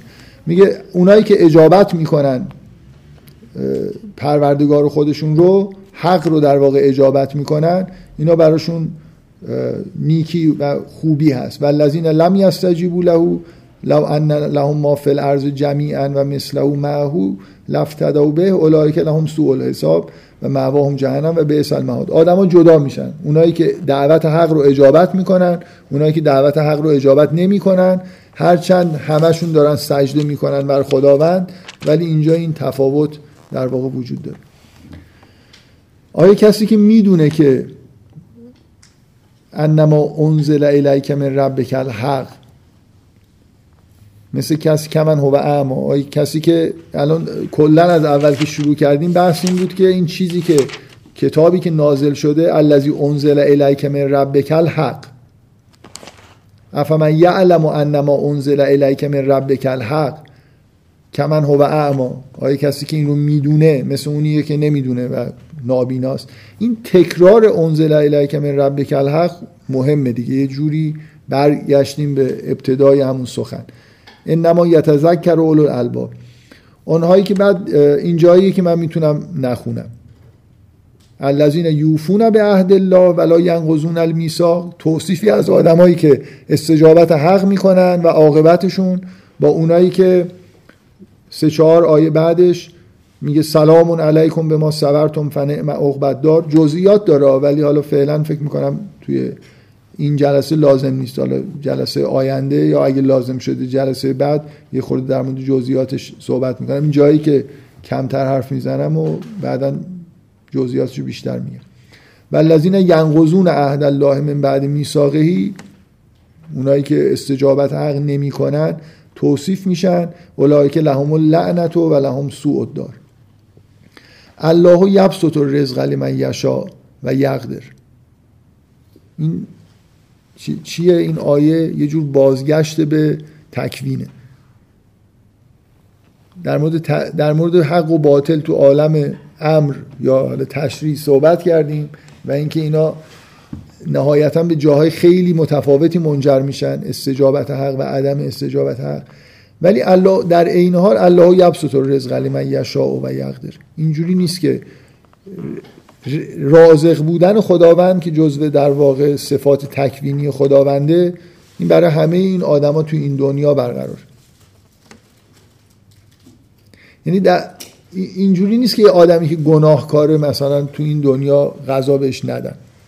اون دنیا بهش غذا نمیدن. یه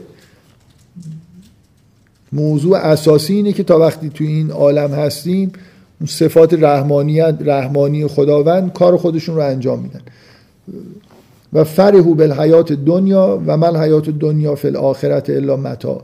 ولی این چیزی که در این دنیا دارن که بهش خیلی شاد هستن این رزقی که بهشون می‌رسن بعضی هاشون خیلی آدمای با رزق وسیعی هستن. ولی در آخرت کل این حیات دنیا در آخرت مثل یه کالای کوچیکی بیش نیست.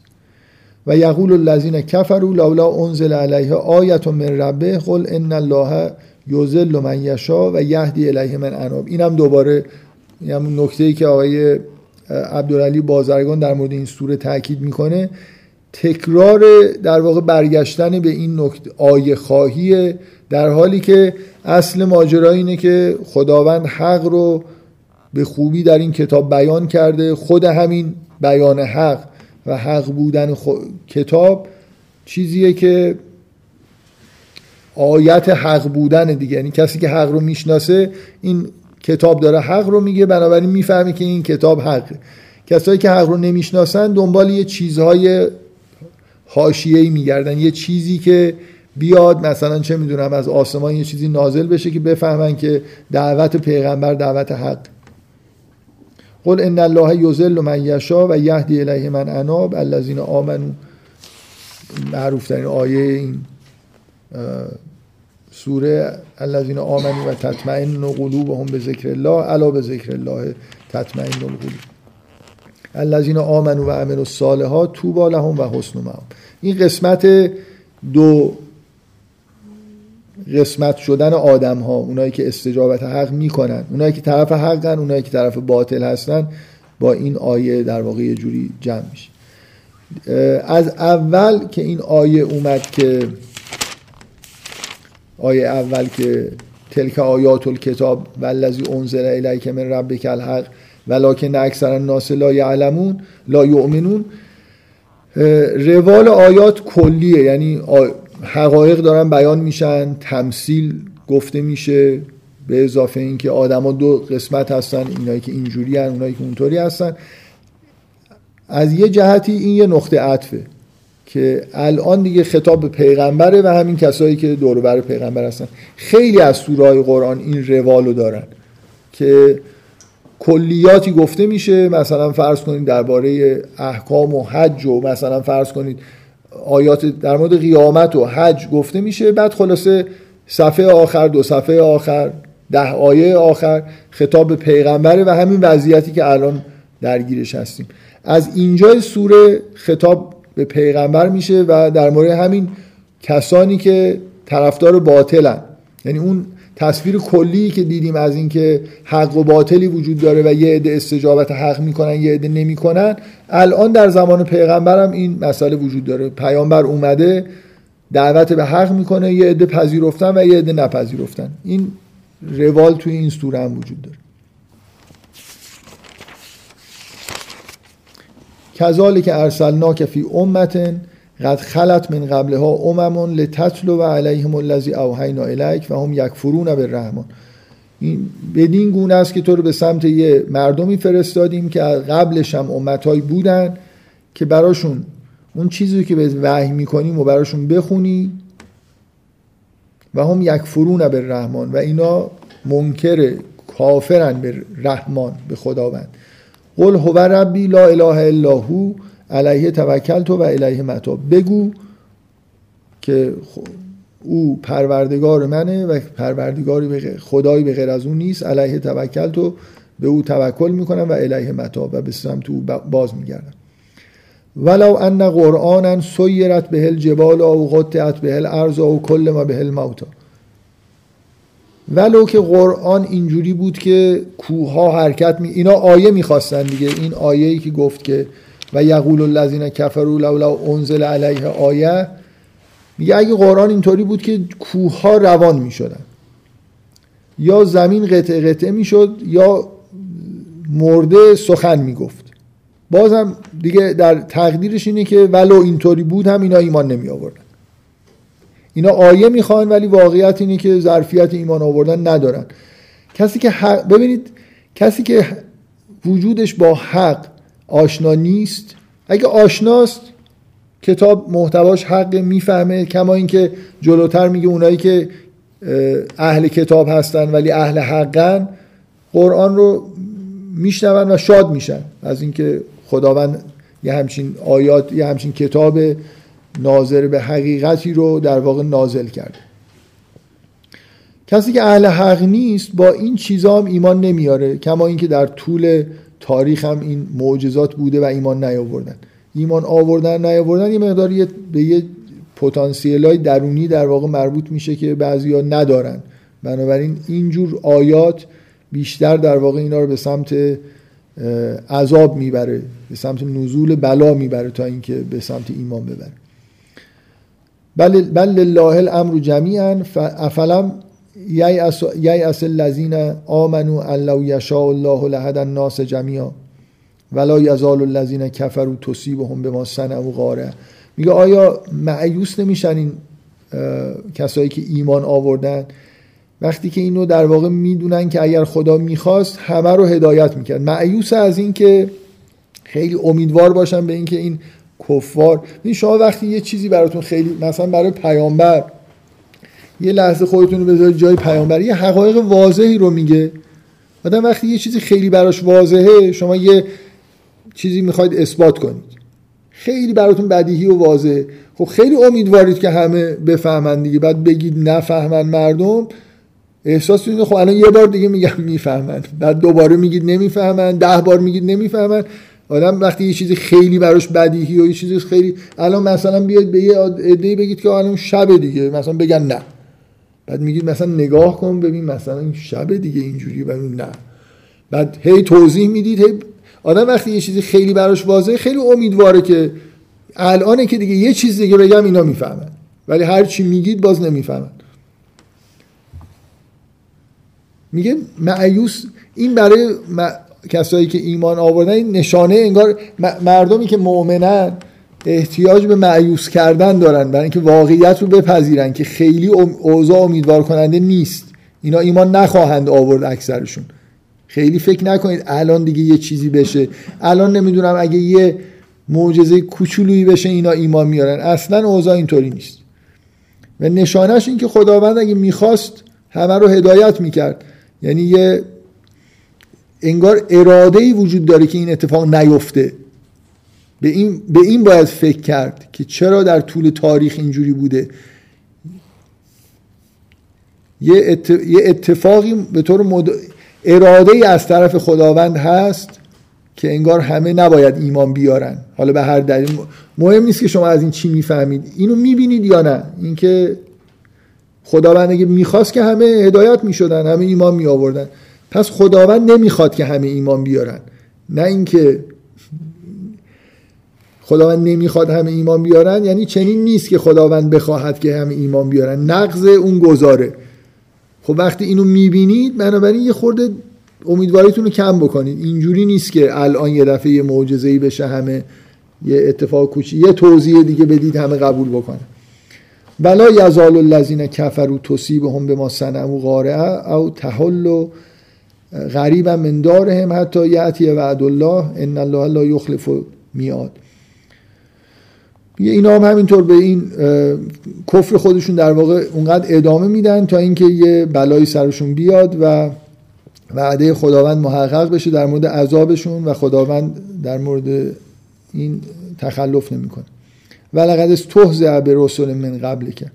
قبلا هم اینطوری بوده که پیامبران خودشون رو استهزا کردن. فاملیت للذین کفروا ثم اخذتهم فکیف کان عقاب. افمن هو قائم علی اینجا که خطاب اومد به پیغمبر و اینکه این آیه خواهی که چند بار در سوره تکرار شد اینکه این قرآن حق اگر یه ویژگی های دیگه هم داشت که اونا می‌خواستن و درخواست می‌کنن هم اینا ایمان نمی آوردن این در واقع این نکته داره تذکر داده میشه و اینکه در طول تاریخ هم اینجوری بوده که اینا اهل استهزا بودن. یه فضای کلی در واقع مخالفین پیامبر اینجا داره توصیف میشه. بعد این آیه که یه مقدار شاید حالا با سرش از ترجمه و اینا بحث باشه میگه افمن هو قائم علی کل نفس به ما کسبت و جعلوا لله شرکا. اینکه افمن هو قائم علی کل نفس به ما کسبت یعنی چی؟ یه خورده تو ترجمه ها تفاوت وجود داره. قائم علی کل نفس به ما کسبت یه معنیش می‌تونه این باشه که کسی که انگار بالای سر همه آدما هر کسی وایستاده و می‌دونه که چی کار می‌کنه. یکی هم این که قائمون علا کل نفسن یعنی مسلط به همه نفوسه و اون چه می‌کنند. اینکه یعنی این کارهایی که می‌کنن خارج از اراده خداوند نیست. که باز علامه تبا با به نظر من توضیحات خوب نظرشون اینه که این معنای دوم درسته. قائمون علا کل نفسن یعنی کسی که تسلط داره بر همه. به ما کسبت و اون چیزهایی که انجام میدن. اولی اینکه می‌بینه. مثل اینکه من بالای سر شما وایستادم شما رو و اون چه می‌کنید رو می‌بینم. مثلا ادامه اون اگه ترجمه علامه طباطبایی درست باشه نظرشون این ادامه اون بحثه که همه دارن به خدا سجده می‌کنن. اونایی که حرف باطل می‌زنن و کار باطل می‌کنن هم تحت سلطه خداوندن. خودشون و اون کاری که انجام میدن. مثل اینکه در قرآن این آیه به سراحت اومده دیگه که میگه شما رو خلق کردیم و اون چه می‌کنید. دیگه از این واضحتر نمیشه گفت که اعمال کسایی که همه کسایی که هر کاری می‌کنن شما می‌تونید بگید که این عمل رو خداوند خلق کرده شما رو خلق کرده و هر چی که می هر چی می‌کنید کارهای بد خوب همه در واقع خلق خداوند. خب افمن هو قائم علی کل نفس به ما کسبت و جعلوا لله شرکا. در حالی که اینجوریه خداوند مسلطه و هر چی که می‌کنید در سلطه خداونده برای خداوند شریک قرار می‌دید. قل سموهم. بگو که نامشون رو بگید. یا به قول علامه طباطبایی میگه وصفشون رو بگید. ام اون به ما لا یعلم و فل ارز یا خداوند رو آگاه بکنید به یه چیزی که نمی‌دونه. چون اینا چیزای تخیلی میگن. مثلا یه قدرتی قائل میشن برای یه چیزی. این مثل اینه که چون اون چیز وجود نداره بنابراین یه چیزی دارن میگن که خدا نمی‌دونه دیگه. یه نیرویی در یه جایی هست که اینا ازش آگاهن خداوند نیست. میگه که بگید. بگید این چیه که؟ خداوند میگه که هیچ چیزی به غیر از من نیست. شما میگید هست. خداوند رو حالت تنز داره دیگه که بگید یه چیزی رو که خداوند نمی‌دونه رو به خداوند آگاه بکنید. که مثلا این بوتی که شما میپرستید این یه چیزیه که در تحت قدرت خداوند نیست. خودش مستقلا داره عمل می‌کنه.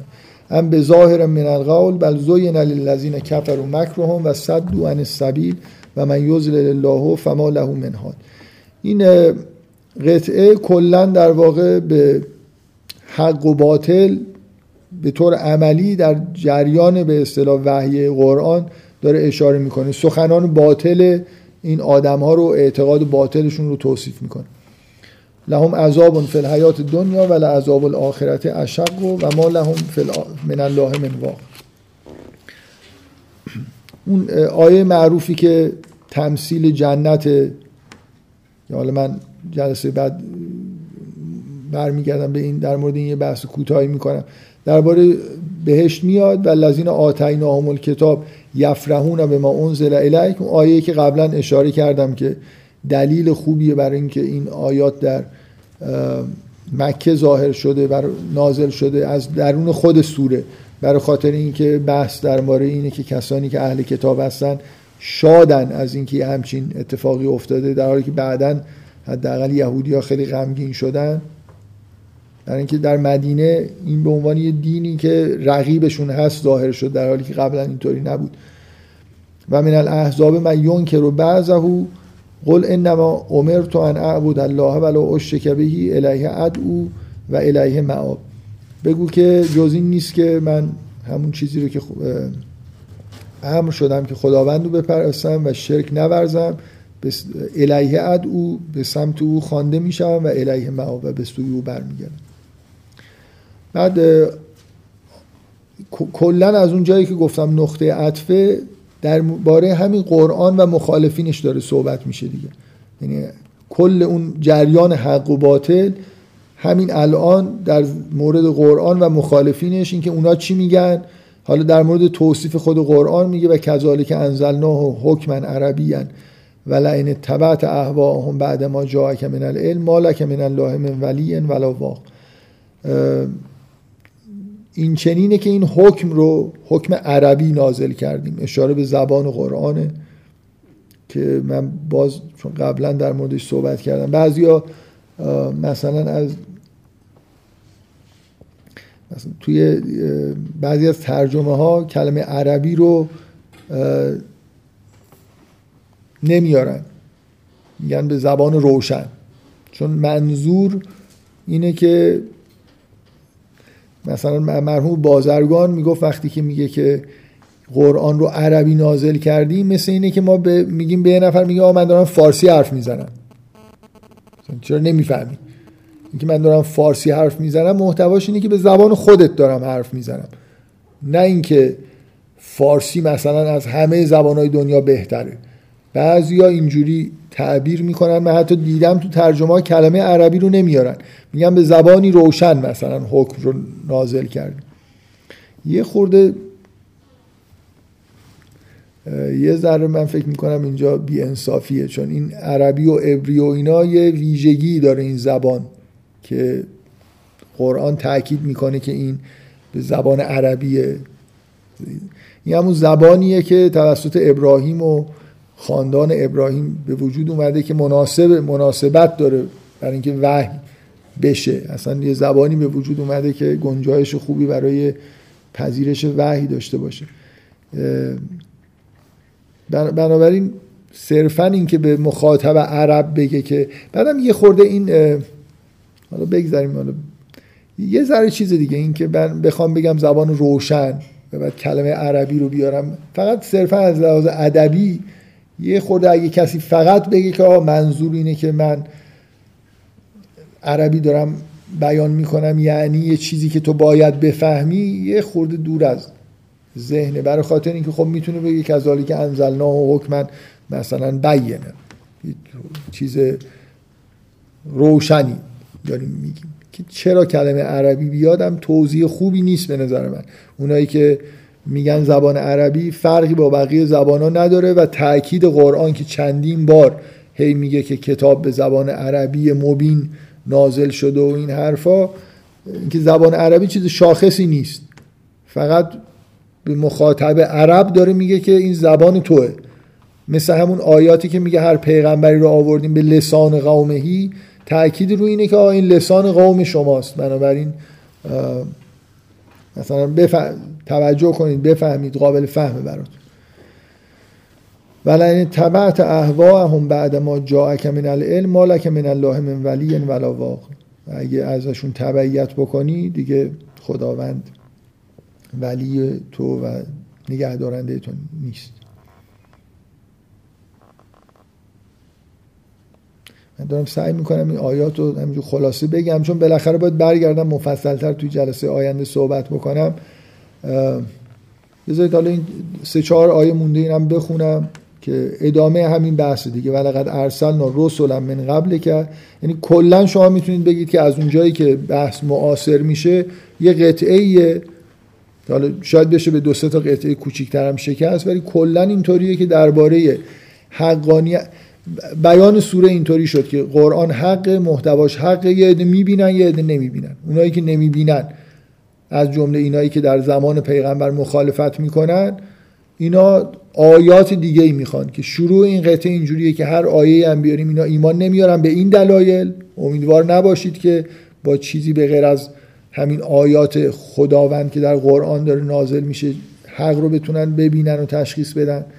و بعد دیگه یه سری محاجه هایی که به طور متعارف بین اینها و پیغمبر هست گفته میشه. به نظر میاد مثلا این آیه که الان داریم می‌خونیم ولقد ارسلنا رسولا من قبل که و جعلنا لهم ازواجا و ذریه انگار جواب یکی از اشکالات اوناست دیگه. مثل همون که تو سوره فرقان داشتیم که این چرا این چه پیغمبری که در بازار راه میره. اینکه قبل از تو هم پیغمبرایی که بودن زوج داشتن و ذریه داشتن. و این معارض مخالف با پیغمبر بودن و رسول بودن تو نیست. و ما کانل رسول نه یعتیه به آیت الا به ازن الله. کلا موضوع این قطعه همینه دیگه. اینا چیزی آیه‌ای به غیر از آیات قرآن که حقه می‌خوان. لکل عجل کتاب یمحو الله ما یشا و یثبت و عنده ام الکتاب. برای هر عجلی یه چیزی نوشته شده ای هست و خداوند اون چیزی رو که بخواد ثبت می‌کنه و پاک می‌کنه و عنده ام کتاب این آیه که خیلی شهرت داره در بحثای مربوط به فلسفی مربوط به جبر و اختیار بحثای کلامی که از این آیه نتایج خاصی بعضیا گرفتن. من فکر می‌کنم ربطی نداره به بحثایی که داریم می‌کنیم. فقط همینطور اشاره کردم. و اما نورین نکه بعض الذین نعیدهم او نتوفین نکه فانما علیک البلاغ و علینا الحساب. حالا یا به اینجا می‌رسی که بعضی از این عذاب هایی که بهشون وعده داده شده در زمانی که تو زنده هستی بهشون می‌رسه یا وفات پیدا می‌کنی و تنها وظیفه ای که بالاخره داری اینه که سخن حق رو بهشون ابلاغ بکنی. و علین الحساب. حساب با ماست. اولم یرا انا نعت الارض ننقصها. اینم ادامه همین تهدیده که آیا نمی‌بینن که نعت الارض ننقصها من اطرافها؟ یعنی مثلا این اقوامی که نابود میشن. آیا نمی‌بینید که در زمین هی یه اتفاقایی میفته یه اقوامی کلا ناپدید میشن و نابود میشن؟ و الله یحکم لا معقب لحکمه و هو سریع الحساب. خداوند حکم می‌کنه و هیچ تعقیب کننده ای برای حکمش نیست. فرجام خواهی فرجام خواهی وجود نداره و هو سریع الحساب و او سریع حساب می‌کنه. فقط مکر الذین من قبلهم فلله المکر جمیعا یعلم ما تکسب و کل نفس و سیعلم الکفار لمن عقبت دار. اینکه اینا مکر می‌کنن در حالی که خداونده که همه مکرها در واقع در دست اونه و به زودی اینا می‌فهمن که عاقبت کارشون چی میشه. خب این آیه بحث برانگیز آخر من قصدم این بود که حالا نه به این تندی که الان پیش رفتم قصدم این بود که اینجا رو سریع نسبتا بگم و این آیه آخر رو یه خورده در موردش بحث بکنم. فکر می‌کنم شاید این آیه کلا بحث برانگیزه دیگه که معنیش اصلا چیه؟ چون الان که مثلا معمولا توی یه جلسه که حالا سوره رو می‌خونم قطعه ها مشخص بشه که چه نظمی داره به اضافه این که اگه آیه هست که معنیش روشن نیست در موردش بحث بکنیم فکر می‌کنم توی این سوره این آیه در واقع این عبارت پایانی و من اندهو علم الکتاب خیلی مورد بحثه. الان اینجا مثلا توی این قرآنی که الان جلوی من هست میگن اینجوری ترجمه کرده. کافران می‌گویند تو پیامبر نیستی بگو کافی است که خدا و کسانی که علم کتاب دارن گواه گواه باشن. این کافی یعنی چی؟ و من اندهو علم الکتاب. میگه و یقول الذین کفروا لست مرسلا. کفار میگن که کسی رسولی نیست. یا تو پیامبر تو پیامبر نیستی لست مرسلا تو ارسال نشدی. رسول نیستی. قل کفا بالله شهیدن بینی و بینکم. خ... کافیه به عنوان شاهد خداوند بین من و شما شاهد باشه. و من عنده علم الکتاب. و اون کسی که نزدش علم کتاب هست.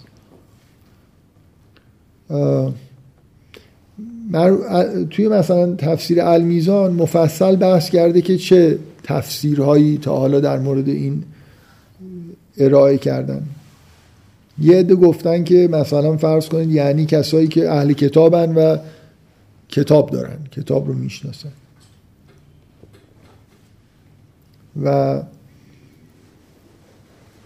دیگه معمولا چیزای غلط آدم خوب تو ذهنش نمیمونه.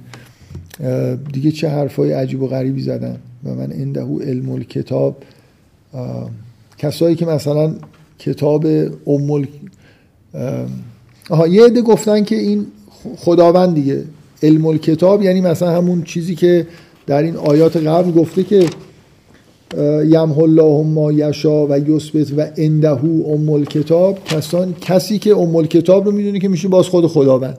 بنابراین معنی آیه میشه قول کفا بالله شهیدم و بینی و ب... شهیدم بینی و بینکم و من عنده علم الکتاب هم خداونده که خب مثلا این اولین قولیه که علامه طباطبایی نقل می‌کنه و خب واضحه که مشکلش اینه که این واو اینجا خورده به نظر اضافه میاد دیگه. خدا می‌دونه و خدا.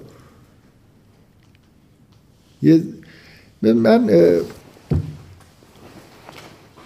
شی... مفسرین شیعه خیلی هاشون اینجوری گفتن که من و من عنده علم الکتاب کلا از سیاق آیه برمیاد که منظور یه شخص خاصیه. یعنی مفرد اومدنش هم این نیست که مفرد اومدنش لزوما معنیش نیست که یه شخص خاصیه.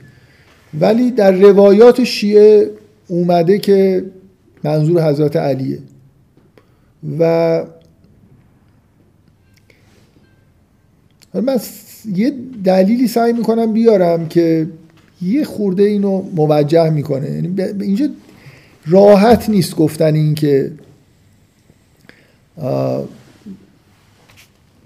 معنی شخص خاصی نیست.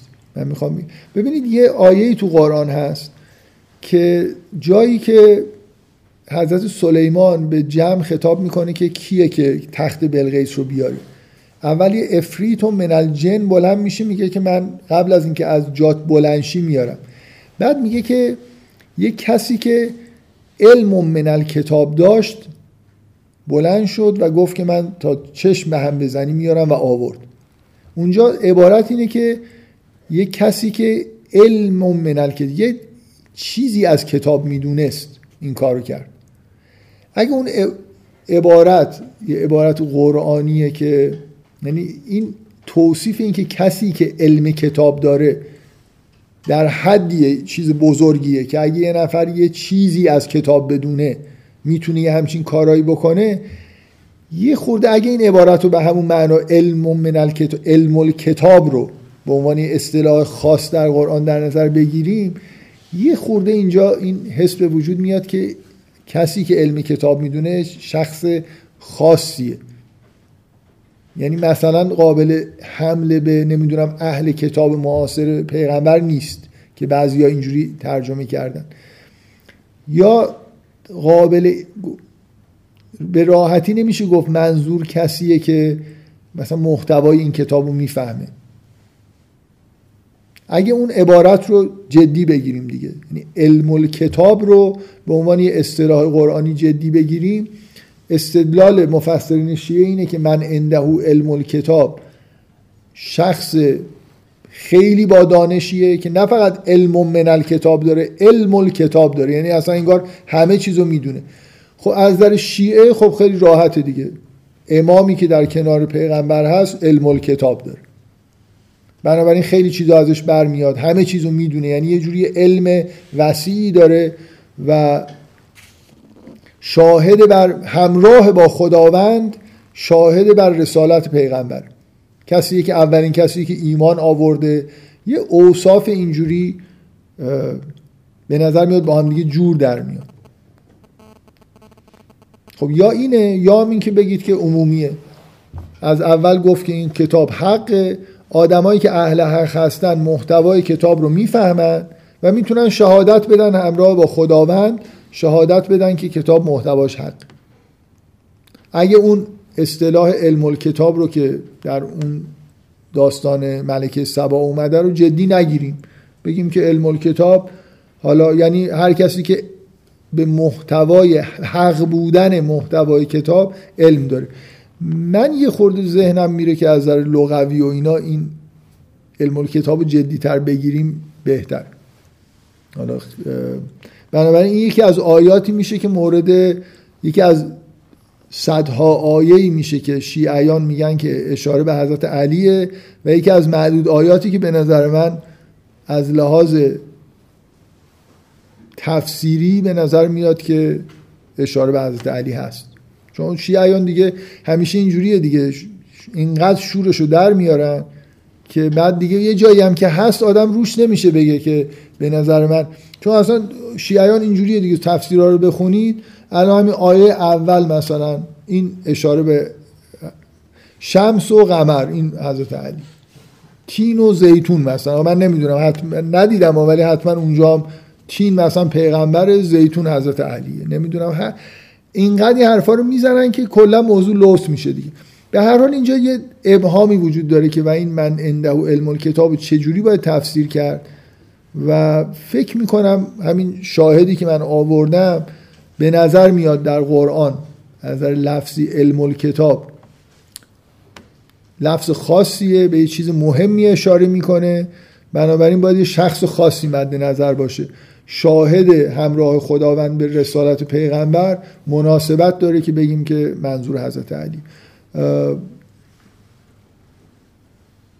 فکر کنم بسته دیگه. تفصیل یعنی زیادی هم حالا تفصیل بدم.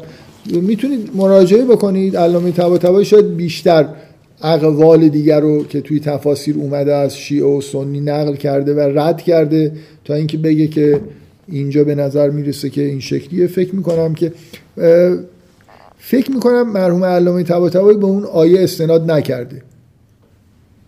دلایلش غیر از این مفهوم علم کتابی که تو اون آیه اومده مطمئن نیستم یادم نیست که من یه جای دیگه اینو دیدم که اینجوری استدلال کرده بود. به نظرم اومد که استدلال خوبیه. فکر می‌کنم استدلال علامه طباطبایی اینجوریه که سعی می‌کنه که نشون بده که از نظر سیاق آیات من انده علم کتاب فرد خاصیه.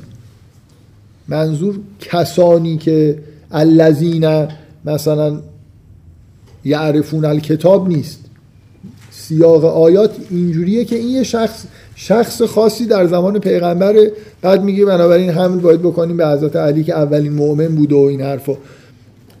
من فکر می‌کنم اون برای من اون نکته قانع کننده تره که این علم کتاب در قرآن شعن خاصی داره و جایی همچین اشاره بهش شده بنابراین قابل استناده که اینجوری به ذهن آدم تقریب بشه که یه فرد خاص و خیلی خیلی از لحاظ علم در یه سطح بالایی که متعارف نیست و بعد حمل بکنیم به حضرت علی. به هر حال من یه جلسه دیگه حداقل یه سری جزئیاتی که نگفتم یعنی یه الان به نظرم میاد سیر کلی سوره داره که روشنه و جلسه آینده خب یه سری سوالایی تو مثلا جلسه قبل موند جواب ندادم. این قسمت های آخرم نکاتی داشت که با سرعت رد شدم که حالا انشالله جلسه آینده در موردش بحث می‌کنیم. امیدوارم یه جلسه دیگه تموم بشه.